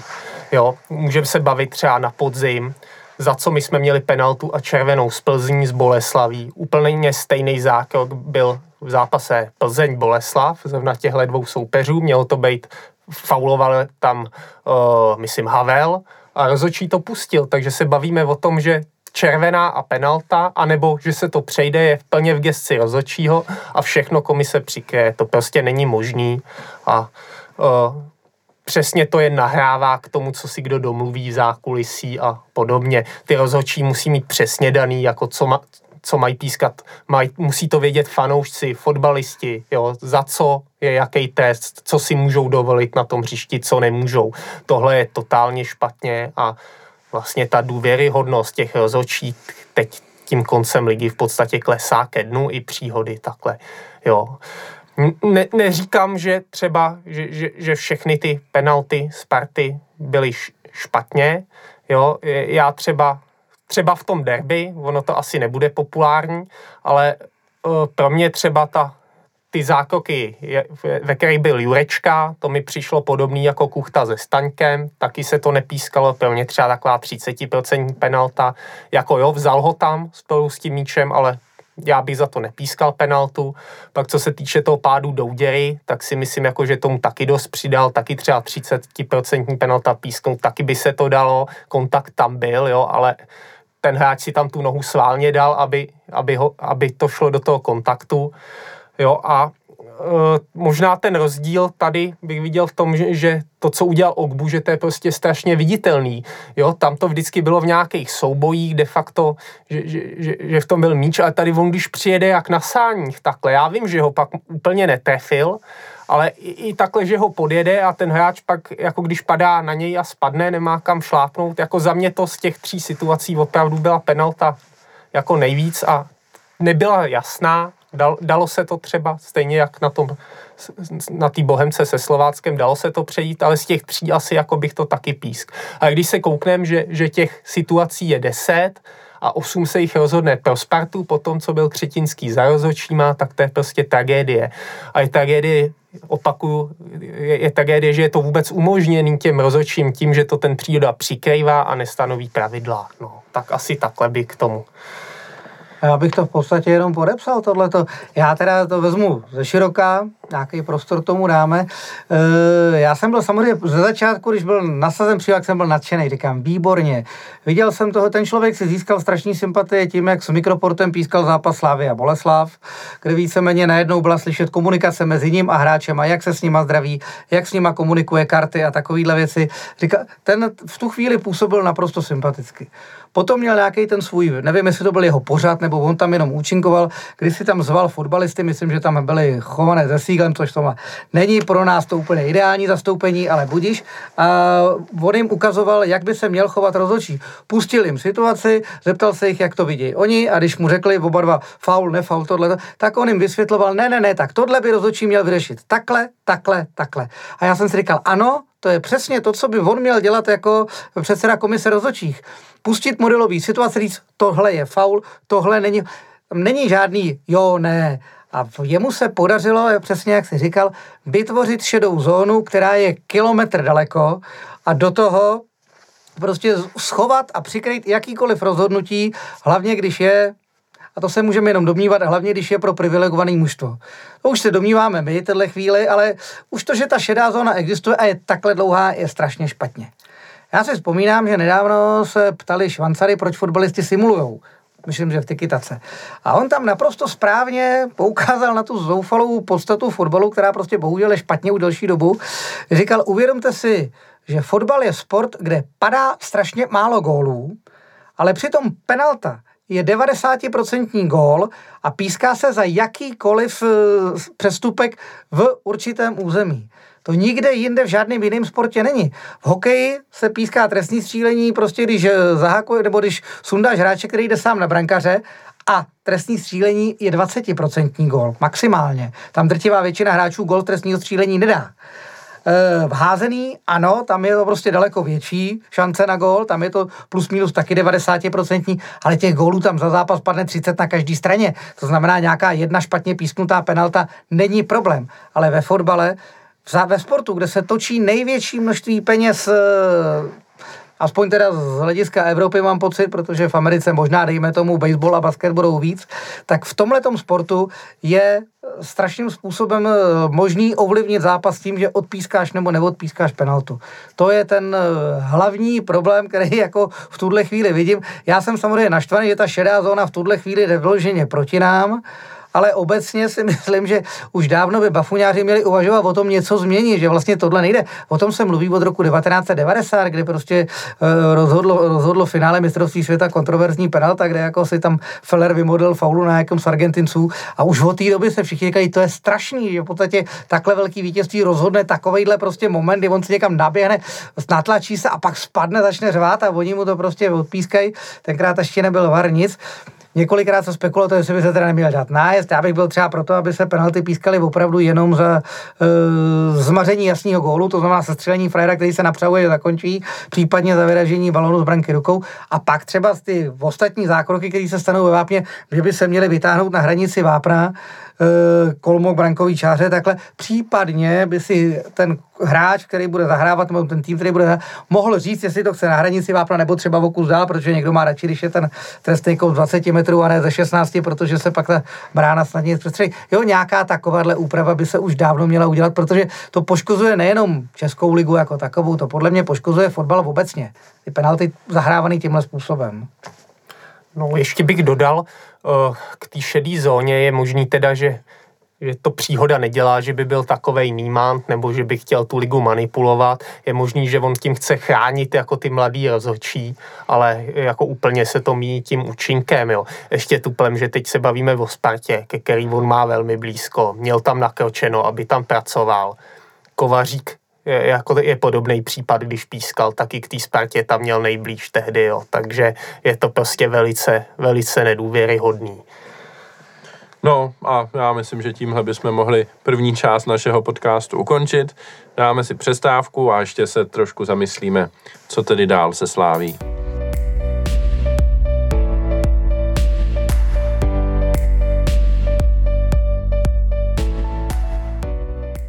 Tak jsme v situaci, kdy Slávy zbývá do konce sezóny odehrát tři zápasy. Eh, ten nejbližší bude teď eh, eh, doma z Plzní, pamatuju si to dobře, tyjo, teď Aha. už jsem úplně zapomněl, s kým budeme hrát nejbližší zápas, když už to není tak důležitý.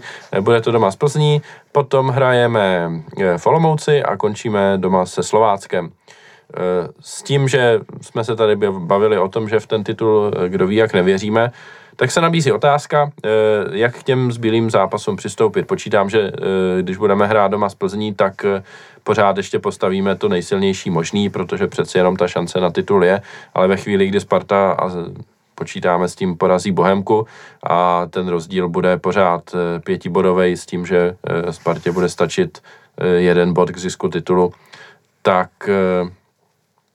hmm, jak přistoupit k těm zbylým zápasům bude, nebo brali byste za přínosnější, pokud by jsme, eh, pokud by Slávia se snažila trošku obouchat nějaký hráče, kteří třeba nedostávali tolik příležitostí eh, v Ačku, eh, typicky Pech třeba, nebo Hronek, byť ten teda se teď taky uváděl mezi zraněnýma, nevím, do jaký míry je to vážný, nebo jestli bude nebo nebude k dispozici.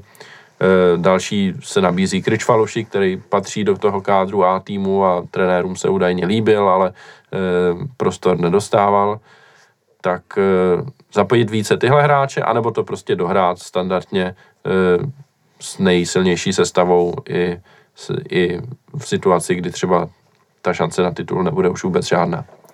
Já si myslím, že se jako vyloženě nabízí v téhle situaci si vyzkoušet nějaký varianty, co trenéři budou chtít, ať už, že chtějí vidět nějakýho hráče, právě typicky třeba Hronek může dostat šanci, Mandou zbráně, jo, prostě co si chtějí vyzkoušet, nebo jiný rozestavení podobně. Eh, každopádně jako i, i neměnil bych určitě celou sestavu, aby se to nerozpadlo a i, i v takhle třeba částečně kombinované sestavě by Slávě jako určitě měla mít za cíl vyhrát takhle ty zápasy, jo.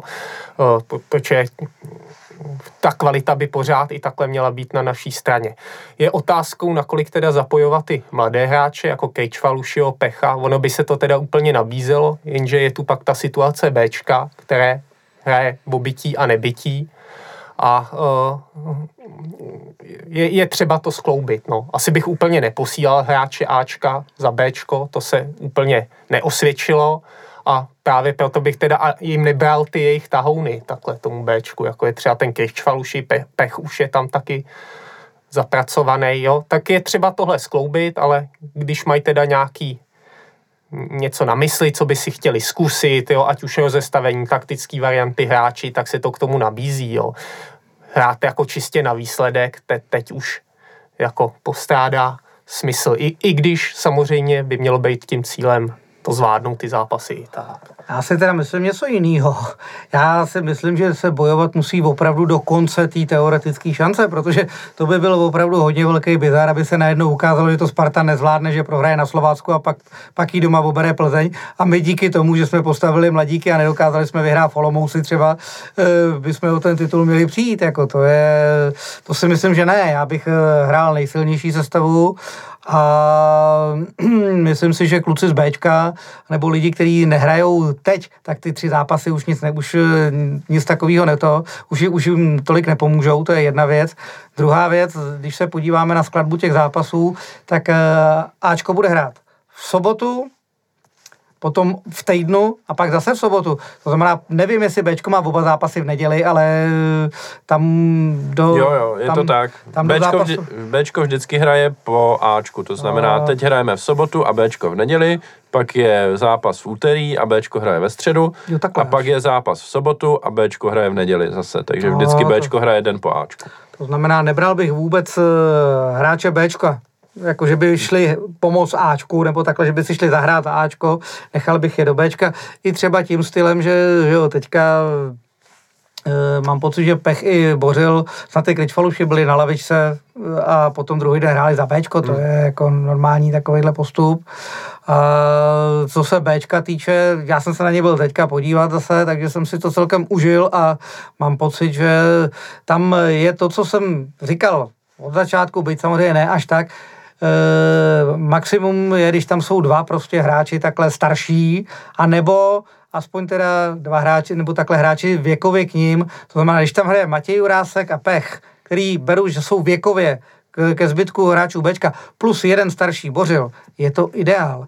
Cokoliv dalšího, co jsme prostě letos zkoušeli prostě s tím Bčkem, mi přijde jako špatně.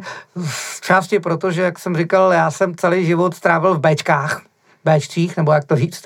A vždycky, když přišli minimálně tři hráči z Ačka, tak to byl průšvih. A to ty Ačka většinou hráli o dvě soutěže vejš. A protože ty hráči z Ačka to berou trošičku jako degradaci, přeci jenom mají motivaci ve stylu, já jsem přišel, abych hrál poháry a ne, abych tady prostě si honil tričko ve druhé lize. A v obráceně ty hráči Bčka zase dostanou takový ten pocit, jsou tu hráči Ačka, ono to půjde samo. Nepůjde. Vždycky se každý zápas, i druholigový zápas se prostě musí odmakat a odřít až na krev. Hmm. Já ještě možná bych doplnil teď, jako že určitě bych nic nevypouštěl.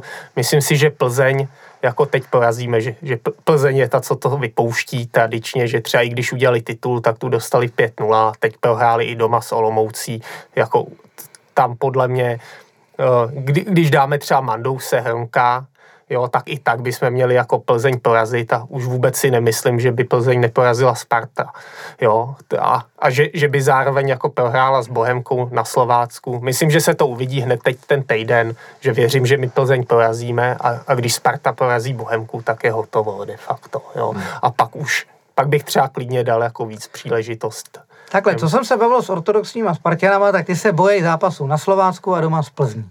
No, to no, znamená, to... jako ani po tom, co prostě Sparta porazí Bohemku, tak pokud, se, pokud my nestratíme z Plzní, bych to nebral jako, že je úplně, prostě dokávat je teoretická šance, já bych eh, jakoby se stavil k tomu, jako že prostě bojujeme o titul. Hmm. Hele, uh... Samozřejmě bát se zápasu na Slovácku je přirozený, prostě jednak Slovácko má o co hrát pořád a i, ten, i to čtvrtý kolo zřejmě bude mít pořád o co hrát. A jednak se tam Spartě dlouhodobě nedaří, je to prostě těžký zápas venku, to je úplně přirozený.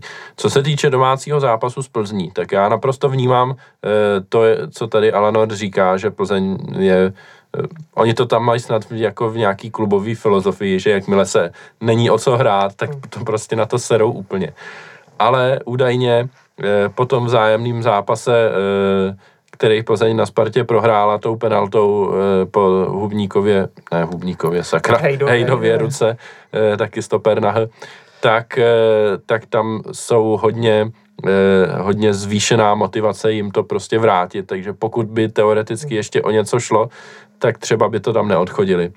Jo, ale to je otázka prostě. Já jednak si myslím, že Sparta prostě sportovně má lepší, eh, lepší kádr a hraje lepší fotbal než Plzeň, takže i kdyby se tam eh, Plzeň krásně snažila, co to dá, tak nejspíš stejně prohraje. Tak eh, to jenom tak jako dodatek. A No, zase, hele, říkám, já vedle těch sezon, co si člověk pamatuje, že jo, pomínám na to, jak Liberec jel na Bohemku s tím, že vyhraje a má titul jasný, prdnul tam jedna, dva, pak se upínal na slávy, aby ta, jo, jo, no, takový to, že je to jasný, tam oni nemají motivaci a ty tam jedou vyhrát, protože dostanou titul po dlouhé době, v Liberci to tenkrát bylo poprvé, může to svázat Jo, zase, jo. no, no, jo, konec konců jsme to zažili sami teďka s Hradcem, že jo, Hradec taky neměl o co hrát a přijel do Edenu a Eh, taky jo. to skončilo remízou. No, eh, a druhá věc, co jsem chtěl zmínit ještě, eh, samozřejmě souhlasím s tím, že to Bčko hm, bych nenarušoval tím, že bych ty hráče tahal do Ačka, asi úplně ne, pokud by se třeba v posledním kole náhodou Bčko už nemělo jistou záchranu a Ačko mělo jistý, že, že na titul to není, tak tam třeba by byl prostor eh, zrovna tohle zkusit proti tomu Slovácku. Ale nabízí se ještě eh, vzít třeba na lavičku hráče z 19, protože 19 už opravdu nemá o co hrát. Teď proti Bohemce tam byl ten Dominik Pech, tak třeba jednoho, dva takovýhle hráče a dát jim třeba na 20-30 minut do toho zápasu čuchnout, ať si ochutnají ligu. Možná by to nebylo od věci. Samozřejmě pak za situace třeba, že už povedeme o dvě a více No, branek. ideálně, Tak, no. tak, tak, tak to jako určitě, no.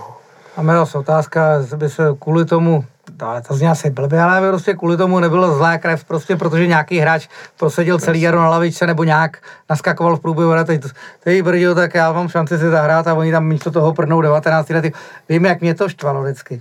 Když si trenér vzal vedle nás na lavičku ještě dva dorostence a nechal nás tam sedět celý zápas a poslal tam ty dva dorostence. Jo, tak... No, jasný, no. Uvidíme, jak, uvidíme, jak to trenéři vymyslej. Takže to je jedna věc. No, k tomu Bčku, eh, já bych to jenom zopakoval, pokud náhodou eh, nesledujete situaci v tabulce, což byste rozhodně měli, protože je to hodně napínavý, tak eh, Bčko je teď na eh, 14. místě, to znamená na prvním nesestupovém a má dva body náskok na Třinec a Opavu. Přičemž ale Třinec s Opavou budou hrát spolu ještě, eh, a to v tom vloženém kole v 29.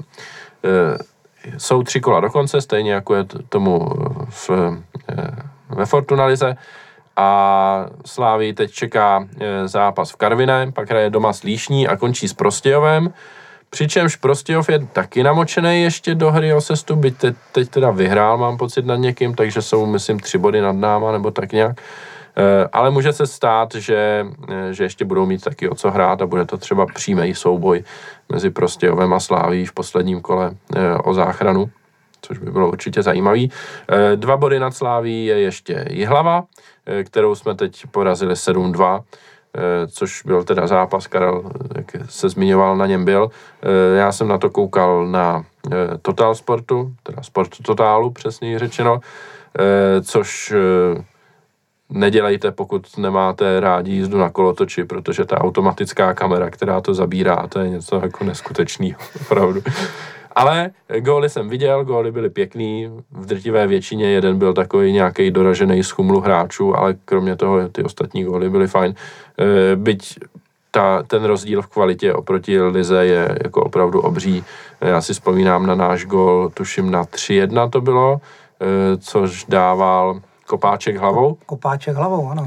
tak eh, ten hráč, který na něho centroval, ten byl v rohu vápna a poblíž něho byli dva obránci a nevšímali si ho. Oni ho tam nechali s tím míčem se nevším- otočit a pak třetí... On, ho, on tam udělal hezkou kličku. Byl, To, to byl ale třetí, ale kromě něj byli dva další hráči ještě na straně a ti neměli sebe menší snahu jako mu jakkoliv bránit. To bylo úplně... No, ale já jsem oceňoval naopak, že, ten, že Albert Labík byl tady ten hráč, Mhm. který se tam velice šikovně prosmíknul jakoby kolem.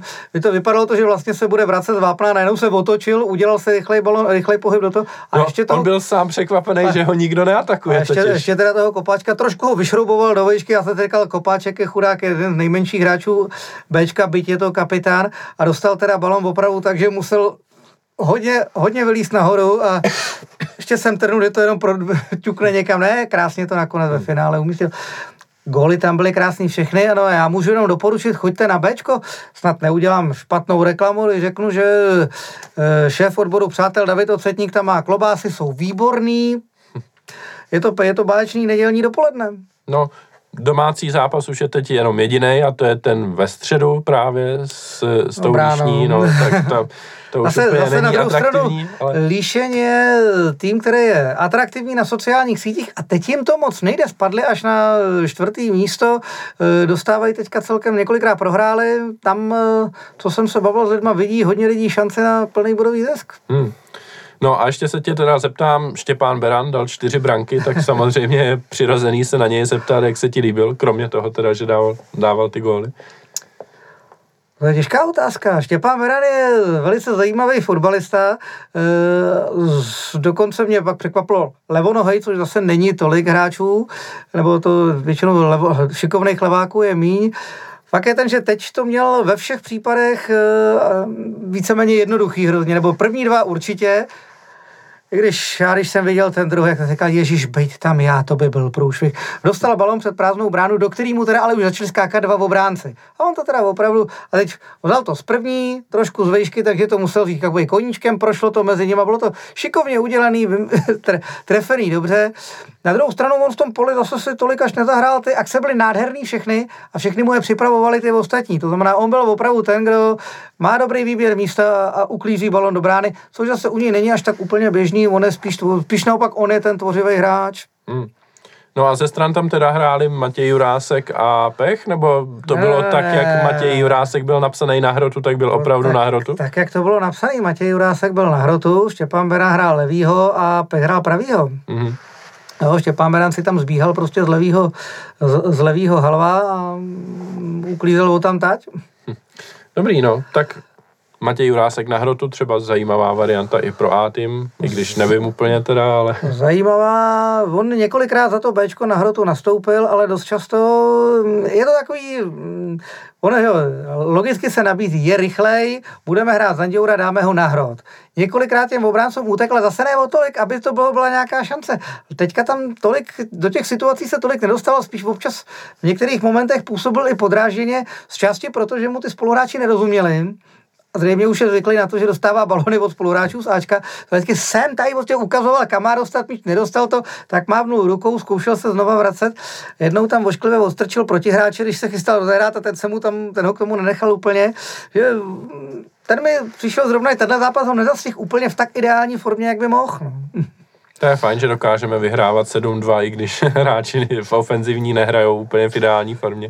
Ale to je asi ten zápas, kdy tam fakt padne cokoliv. Tak když z 8 střel dáš 7 gólů a já říkám, první dvě akce skončily brankou. Mezi nima byla akce, kdy se frajer ocitnul sám před Sejskalem.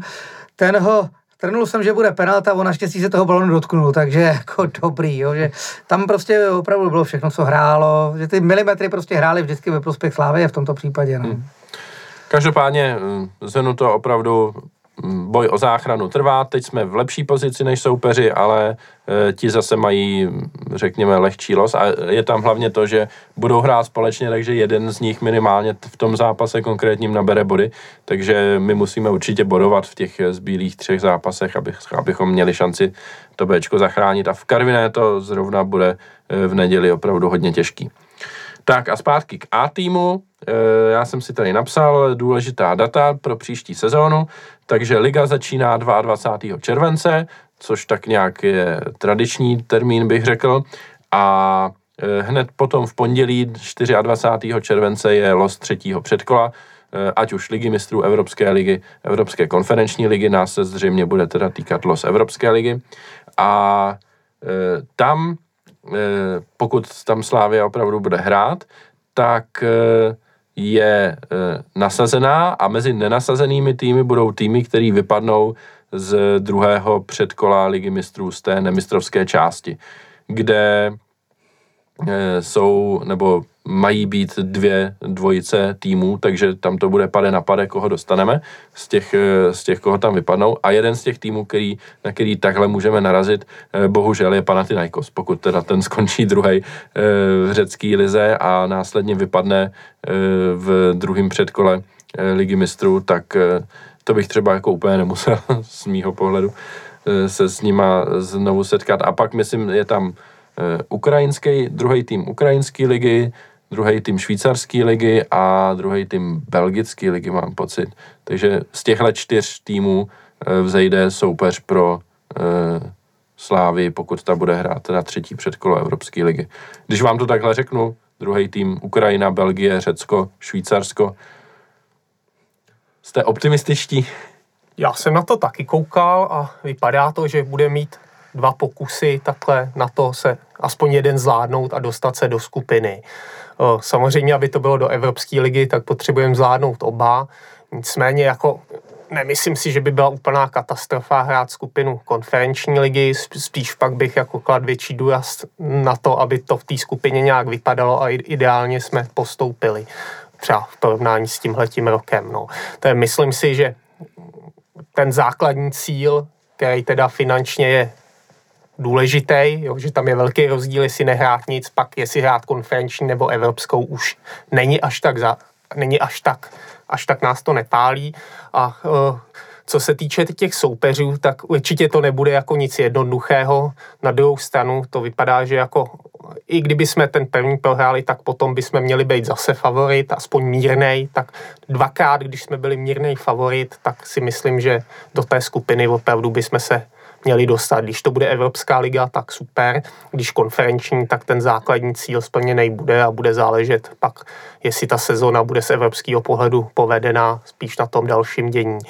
Takhle no. Doufám teda, že, že, to, že nenavážeme eh, na, na ten předminulý rok, kdy jsme byli favorit s Ferencvárošem i Legí a dopadlo to teda katastrofálně a že po té stránce těch kvalifikací spíš navážem na tenhle rok, kdy se nám to podařilo i hmm. proti docela těžkým soupeřům. No tak ono, já neustále vždycky zdůraznuju, že zápasy s Ferencvárošem a Legii následovaly po euru, na kterém jsme měli devět hráčů, kteří v podstatě naskakovali do těch zápasů bez přípravy. Takže já doufám, že i z tohohle toho důvodu, že letos žádný euro není, tak eh, bude... Je, euro 21, tak ne. Hmm. Ale je pravda, že na něj ho asi nepojede moc hráčů od nás. Uh, nebude jich tam devět a nebudou to ty klíčoví hráči A týmu, jo, takže aspoň takhle po této stránce doufám, že aspoň ten tým bude patřičně připravený, patřičně vyladěný a nepůjde do toho zvoleje. To je asi tak jediný, co k tomu říct, jak eh, vždycky říkal trenér, eh, já se losem nestresuju, protože to je něco, co nemůžu ovlivnit. Mm-hmm. To prostě hold, jako se kouknem. Eh, já vždycky, protože jsem takový v úvodovkách sběratel, já se vždycky ukládám ty loga těch týmů a takhle teď jsem byl, vím, že se mi na to někdo ptal, když jsem šel z toho, když jsem šel z presu po Bohemce, tak jsem si tam fotil tu mapu, kde máme ty loga týmů, se kterými jsme kdy hráli a takhle. A tak se těším, že by tam mohlo přibýt něco novýho. Takže bych ten Panathinaikos taky nechtěl, eh, samozřejmě z části proto, že ten zápas s nima byl nepříjemný, to, jak tam svítili prostě těma lejdrama do očí, to podle mě do fotbalu prostě nepatří a překvapovalo mě, že se tím UEFA nějak vlastně zabývala trávník tam byl naprosto šílený. Další teda. věc, jo, takže víceméně ano, nebudu mít problém s tím, když dostaneme mm, dru, nějaký druhý tým belgický ligy nebo druhý tým švýcarský. Doufám, že tam, že si správně koukala, nehrozí tam druhý tým skotský. Ne, ne, skotská liga tam není. No. takže jako po této stránce si říkám, no tak eh, maximálně co, maximálně uvidíme zajímavý mač tady už prostě, já nevím, někdy v červenci, že hmm. No třeba v té belgické, že jo, teď je aktuálně druhý Royal Union a, mm-hmm. a ty hráli hodně dobře i nevím teď jestli tuhle nebo minulou sezonu, že, že by to nebylo nic snadného. No. no. Myslím si, že v té švýcarské by to bylo asi schůdnější a v no, tam je to taky. hodně vyrovnaný a mám pocit, že eh, teď nevím, jestli Bazilej teď ta, tam stoupá, protože oni měli nějakou strašně hroznou sezónu, byli v půlce tabulky a poslední dobou jo, měli tak formu. se jim daří. Já jsem myslel, že byli níž, dařilo se jim teda Evropě, ale nebo teď, dařilo ze Slovanem, no. měli velký štěstí, že vůbec postoupili, ale pak se jim to povedlo hmm. zase nějak a teď, teď jsou vlastně v semifinále. No.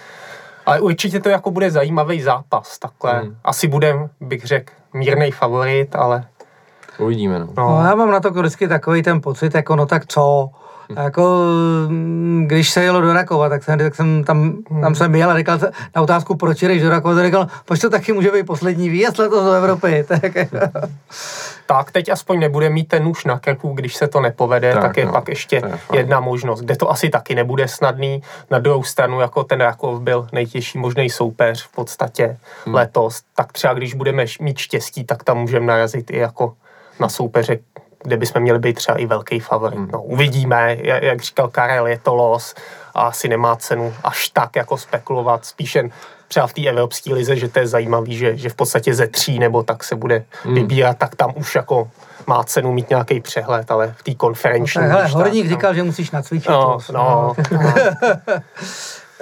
A co jsem tak četl, tak je ještě i teoretická možnost, pokud se nějak sejdou výsledky, že bychom mohli startovat dokonce ve čtvrtém předkole Evropské ligy, ale není to nějak extra pravděpodobný, takže eh, to asi není, eh, není důležitý tady zmiňovat.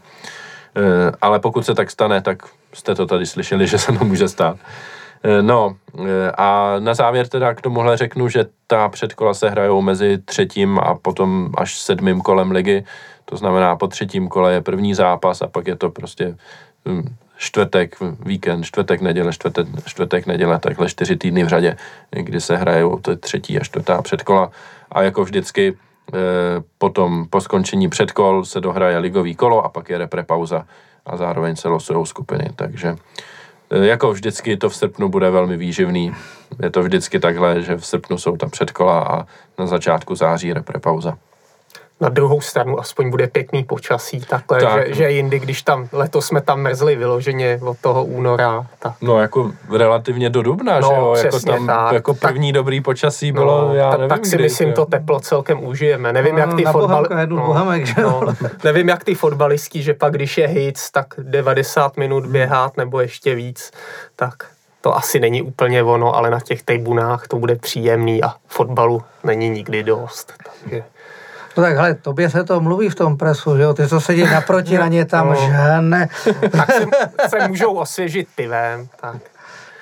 A hlavně to, ty, ta evropská předkola by třeba mohly být večer, nebo aspoň, No, já to nevím, od sedmi, od osmi, tak ono v tom srpnu už k té osmí se stmívá, takže to by bylo fajn.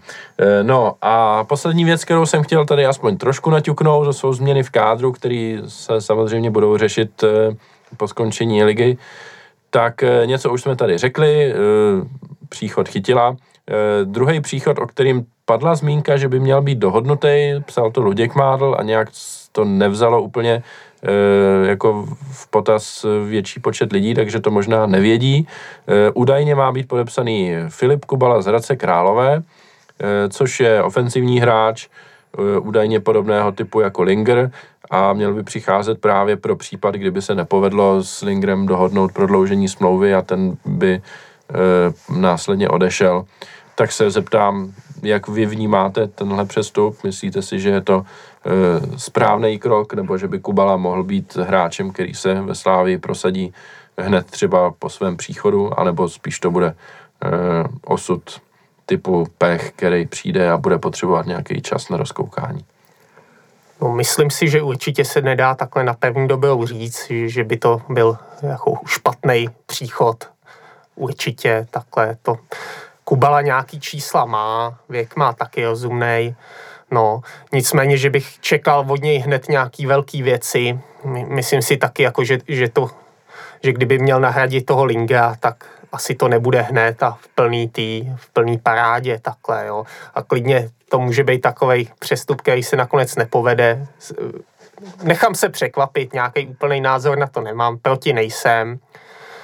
Teoreticky by jsem zapadnout mohl, ale že by to byl zas takový hráč, který, který nás vyloženě pozvedne, potáhne to hned takhle, to si taky nemyslím, ale a, asi takový očekávání ani nebudou. Možná spíš teda odchytila, tam si taky myslím, že jako, ta, nebo tam si myslím, že, že to určitě není špatný přestup. Tam jsem pro, je to dobrý hráč. Na druhou stranu si zase nemyslím, že by byl natolik rozdílový nebo natolik silný v těch soubojích. Je teda o něco silnější než Van Biren, možná o trochu než Jurečka, ale ne až tak zásadně, a, aby jako nám vytech úplně ten, ten spaty. No a pak jsem teda dost zvědavý, co se v tom přestupním období bude dít, nebude, jestli odejde Jurásek, David, jak ho nahradíme, protože v Lize úplně jako, že by tam byl nějaký extra levý back. Když přicházel, mluvil se o zmrzlým, ten naopak šel spíš dolů, že skoro ani nehraje v Olomouci, takže to asi ani není varianta. Předpokládám, že jako bude mít dobře zmapovaný třeba ten severní trh, jestli tam je někdo zajímavý. Necháme se překvapit. No, trochu trochu takhle pozitivně vnímám, že teď opravdu v tom zimním období se poved ten Ogbu a Zafiris, že to byly velký přestupy, super trefený, tak kdyby se třeba jeden takovejhle hráč ještě jako velká posila a fakt by se trefil, tak že ten základ v těchto dvou hráčích by, by tu mohl být slušný pro to, aby ta sezona třeba byla i úspěšnější než tahle a ta minulá. No já v Okubalovi samozřejmě zase tak detailně ho nasledovanýho nemám, ale myslím si, že pro něj mluví jedna věc a to, že on už v té lize hraje, má zase, bude mít za sebou dvě sezóny. A když jsem se koukal na to, který hráči se povedli a který se nepovedli, dával jsem si nějak ty, eh, ty misky vach, ty argumenty, tak mimo jiné mi tam vyplývalo, že v podstatě jak Matoušek, tak Helebrant, tak eh, Michal Beran, přišli v podstatě hned po té, co okamžitě zazářili, že v podstatě v té lize nehráli kdo ví jak dlouho a já jsem říkal, to byly přesně ty momenty, kdy přišli příliš brzo. Že v podstatě byla snaha přivést je hned, protože o ně byl zájem i v jiných klubech nebo v konkurenčních klubech, který se s náma perou o titul, ale na druhou stranu prostě ty kluci neměli čas vyzrát ve svém mateřském klubu v nějakou větší osobnost. Na rozdíl třeba od toho Ondrilingra, který víceméně měl za sebou tři plný sezony v Karviní, eh, během který už prostě nastřílel nějaké, teď nevím, jestli měl přicházel z deseti góly nebo takhle nějak, že už to prostě nebyl úplně vyukaný zajíc a ten přišel první fázi se říkalo, jo, ten podobně, jo, my jsme tam v tu chvíli Berana Helebranda, on přicházel za ním až jako třetí, říkalo se, jo, no tak ten bude to bude podobný, ten bude taky hned na hostování a on se kousnul v kádru, zůstal a v podstatě už na podzim dával gol v NIS, dával gol v derby na 3-0. Jo, že nebyl to samozřejmě hned tahoun, aby hned prostě nahradil někoho, ale velice rychle během té první sezóny se dostal do toho základního užšího kádru. Tak si myslím, že jak Kubala, tak chytil by mohly být podobné případy, protože tu ligu přeci jenom nehrajou, nebudou hrát prvním rokem, nebo nehrajou prvním rokem a není to jenom příslip, který třeba může mít jenom dobrý začátek a pak najednou zvadne. Čili tohle, tohle tom.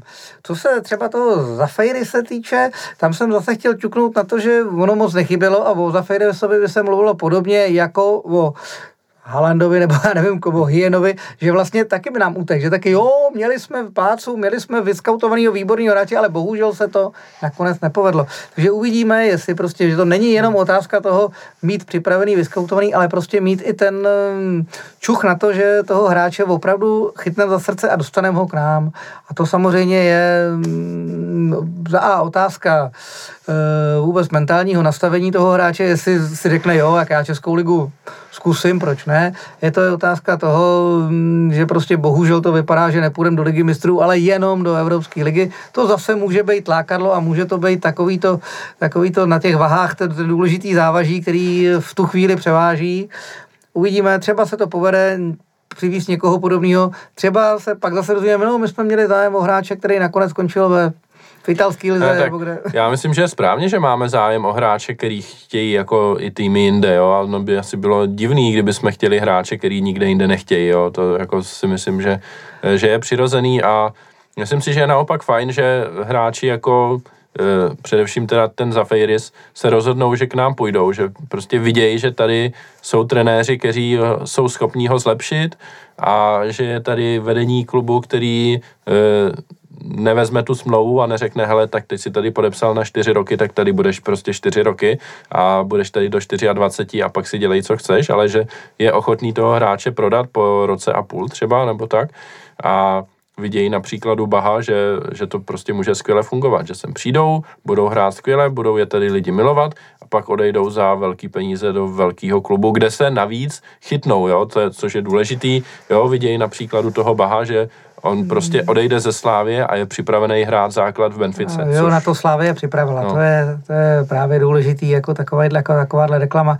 No já jsem měl právě nedávno na našich stránkách jo, hovor s někým a v podstatě to pak už uh, přerůstalo i v takovou nedutklivou hádku, kdy právě ten říkal, že nemá přeci vůbec smysl jít po hráčích, který, o který je zájem i v Itálii, protože oni si nakonec tu Itálii vyberou. A já jsem říkal, hele, to je jako kdyby si koukal po nějaký holce a řekl si, o tu se ani nebudu pokoušet, protože prostě to je tak hezká, že mi ji přebere stejně nějaký bohatší. To prostě nejde. Musíš se pokoušet o ty hráče a musíš věřit tomu, že čas od času nějaký procento vyjde. Hmm. Je zase pravda takhle, že, že před tímhle přestupním obdobím jako když vyšel v podstatě jen Bach, jo, a těch jiných jako hráčů, který už mají pěknou kariéru, jinde jsem slyšel hodně, jo, že, že třeba reálně jsme takhle fakt dobrých hráčů mohli mít vyskautovaných 15 nebo ještě víc. Pak když vyjde jeden, tak si myslím, že tam jako nějaký problém, jako v tom, jestli skautujeme opravdu tu kategorii, na kterou můžeme dosáhnout je. No, ale na druhou stranu teď právě vyšli dva hráči, rozdílový, dá se říct v podstatě maximum, jako asi na co Slávě může dosáhnout, tak já doufám, že to takhle hmm. jako půjde dál, že třeba jednou za rok se nám opravdu povede přivíz někoho zajímavého ze zahraničí, no. No, necháme se překvapit. E, a poslední věc ještě ke změnám v kádru. E, Miku van Borenovi končí smlouva, tak se nabízí otázka. Trenér se vyjádřil tak, že by jako ho chtěl v týmu pokračovat. Na druhou stranu jeho agent e, dával fotky s, s odkazem na Mika, že letí někde do Ameriky nebo co. Eh, a Mik se údajně taky někde měl vyjádřit, že by nepohrl úplně angažma v eh, Major League Soccer, tak eh, jednak teda hlavně z pozice klubu. Chtěli byste, aby tady Mick van Buren pokračoval ještě? Je jasný, že v té situaci to bude asi hlavně o něm, že do nějakých úplných závodů, že když mu přijde z Ameriky nějaká super smlouva, tak on není až tak stěžejní hráč, aby jsme to přebíjeli takhle, jo. A uh, ze samotné té pozice klubu je to takový dvousečný. Jo. Je, jednak z toho pohledu, že já bych třeba uvítal nějakého toho vyššího útočníka, ale když tu bude mít už chytila, Fanbirena, Jurečku, jako oni můžou hrát i ze strany. Zas, aby těch kohoutů nebylo zbytečně moc, protože někdo pak zákonitě jako musí neuspět. Tak vůbec tady to bychom si měli jako promyslet. Na druhou stranu zas moc nemáme takový ty střídající žolíky, ne, ne, nebo ty jsou ceněný všude. My teď je naopak, jako máme právě ve Fanbirenovi Juráskovi, tak on by mohl být třeba velmi užitečný i z toho pohledu. No. Myslím si, že to nakonec bude teda hlavně, jsou, hlavně záležet na tom, odkud on dostane laso a za kolik, že určitě si myslím i podle vyjádření tenéra, že Slávě mu nabídku dá, do nějakých šílených těch nepůjde a prostě když mu přijde násobně vyšší odjinut, tak skončí jinde. No. Kdy, kdy, když mu lepší nepřijde, tak si myslím, že on tu bude pokračovat rád, jo, že, že určitě to nebude, že by za každou cenu chtěl někam jinam, že by musela přijít fakt nějaká takováhle pěkná finančně nabídka. V jeho věku by to asi bylo pochopitelné, že by potom skočil. Tak pro mě je Mix strašně zvláštní a rozporuplná osobnost. Já když jsem ho viděl první sezónu u nás, tak jsem se chytal za hlavu. Říkal jsem si, co jsme to pro boha přivedli, ten kluk nemá nic, aspoň mi to tak přišlo. A o to větší, o to víc jsem byl překvapený, jak se ho oblíbili fanoušci, který z mýho pohledu mi to přišlo, že jenom proto, že nedostává příležitost a nemá čas ty fanoušky naštvat ničím, tak si, tak si začali, tak si začali, jak si udělali představu, že vlastně ten hráč musí být skvělý a začali ho milovat, zvlášť poté, co pak najednou dal v přípravném utkání dva góly NIS. A od té chvíle začal být docela zajímavým hráčem. Přesto, když eh, prodlužoval smlouvu o další dva roky, z čehož roka půl hostoval, tak spousta lidí, proč jsme ho vůbec prodlužovali, když to nemělo cenu a takhle. Teď poslední půl rok se opravdu vyprofiloval zase, že naopak eh, nám docela pomáhá, nebo mi to aspoň přijde. A mm, tak jako je to takový rozporuplný. Na jednu stranu vnímám, že je to sympatiák, že je strašně oblíbený. Eh, tribuna Sever skanduje jeho jméno víceméně v každém utkání. Na druhou stranu si myslím, že jeho odchodem zase tolik Slávě nestrácí. On přece jenom není opravdu tím hráčem, který by mohl být ve Slávii jako jednička a na to, aby byl střídající hráč, který nám bude pomáhat jako žolík, si myslím, že by bylo možná lepší mít e, nějakého českého hráče, e, obouchávat někoho mladšího, protože je to Holandian, je to cizinec a je, má už taky určitý věk, jo, že to zase není o tom, že bychom ho měli držet za každou cenu. No. Já naprosto souhlasím. Já jsem, já mám Mika strašně rád, jako fakt jo, ale myslím si, že jsme schopni tady mít lepšího útočníka, než, než je on. A přestože vnímám, že má jako velký benefity v tom, jednak je v tom týmu zažitej, spoluhráči ho mají rádi, jo, teď byl kapitán, že jo, proti Bohemce. Má charisma. E, no, jako všechno funguje, eh, z jistého pohledu se s ním budu jako strašně těžko loučit, fakt je, tady zosobňuje tu éru těch titulů, ale myslím si, že prostě máme na to tady mít lepšího útočníka a v jistý momentu musí jít si ty stranou, takže já bych byl možná radši, kdybychom Mika neprodloužili a místo něho přivedli, kromě chytila, ještě někoho dalšího, nějakého třeba většího bombardáka ještě. Tyžanyho. no, u toho je to zrovna otázka. No. On teď hrál fakt výborně, zdá se, že je takový vysoký, zároveň rychlej, pohyblivý, když už se o něm teda bavíme, ale povedli se mu teď, dá se říct, tři zápasy. A jo. předtím, co jsem ho viděl, tak to byl zase neskutečný kopito, co třikrát mm-hmm. překoplo prázdnou bránu, nebo na půl prázdnou. Jo. Ale byl tak, pracovitý, to no, je přesně no, ten typ, no, který jako hledáme. Je pravda, že když už, bys, když už trenér by takhle opravdu nechtěl jen to kladivo do vápna, takže tady to by mohl být takový kompromis, že, že on opravdu je takový typ, jako co může být platný i mimo to vápno. Jen je teda otázkou, je, jestli by nakonec tu kvalitu měl, neměl. Je to taková Hele, jako velká neznámá. Je to takhle. Na každého fotbalistu v životě čeká určitý procento smůly, hmm. že prostě tu bránu z metru překopne. A když si ji vybere teďka v baníku, tak, tak super pak pro nás. Už.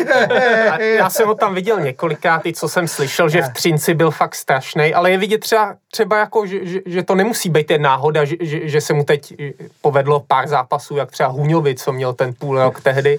Třeba fakt se vypracoval a teď tu kvalitu dál to roste, ale Hlavně je mladý no, relativně no, Tak, ještě, tak, jo. Může to být opravdu zlepšení, takhle hmm. kvalitní a ne jen náhoda, no, ale to, to bych určitě bylo to chtělo mít víc no. peokleplýho, vyskautovanýho, to mi až ne. takhle, že jo, mít To je, to, je to, no. o čem jsem mluvil před chvílí, že v podstatě ten chytil a ten Kubala už mají odehraný hmm. dvě sezóny v Lize, už se trošku vyprofilovali do tahounů svých týmů. Je, je to přesně tak, že, že, že chytil je opravdu nějaká kvalita, neříkám, že to je nejlepší útoční lize, ale je to kvalitní hráč, to samý Kubala prostě už je ověřený, celkem ostřílený, není to kometa prostě pěti zápasů, no. No, tak uvidíme, jak to dopadne. E, ještě jsem se chtěl zeptat na plavšiče, ale to bych možná úplně jako zrušil, protože to jde přímo proti e, tomu, co e, o čem jsme se tady bavili, že bychom chtěli zvýšit výšku v týmu. No takhle a... chtěli jste někoho, kdo dokáže vykombinovat a projít po křídle. No že? jasně, no, a, a, bude nám chybět levej back po odchodu Davida Juráska, ale ty jo, fakt možná radši ani ne, teda si myslím za sebe. U Plavšiče se asi necháme překvapit, no. Tak, ale... tam, tam, tam to vidím na nějaký zahraničí, no. nějaký pěkný, protože já si ukládám znaky klubů, kam hráči odcházejí, vždycky si dělám no. takovou složku k němu, tak aby to bylo asi něco nového, něco, co no. tam ještě... Já si taky myslím, že jako mnohem pravděpodobnější, že už tu hrát nebude, než že by měl mít nějakou Jasně. větší roli a opravdu se do toho kádru zase prosadit. Myslím si, jako, že třeba 20 ku 80 bych to viděl. No. Tak jo, tak já myslím, že jsme probrali všechno, co jsme probrat měli a chtěli, takže vám poděkuju, milí posluchači, že jste nás doposlouchali až sem nakonec a samozřejmě hlavně poděkuju Alanarovi. Já děkuji za pozvání a hezký den. A Karlovi Janděurkovi. Taky děkuji za pozvání a ahoj. No a mm, to je vše. E, sezona nám končí už vlastně za týden na kousek a protože já hned e, po sezóně e, v pondělí odlítám na týden pryč, tak posezónní podcast bude kdo ví kdy, ale rozhodně bude s odstupem nějakým a nebude hned po skončení sezóny. Takže tím vás, tím vás varuju předem a do té doby, než se znovu přihlásíme, se mějte hezky a ahoj.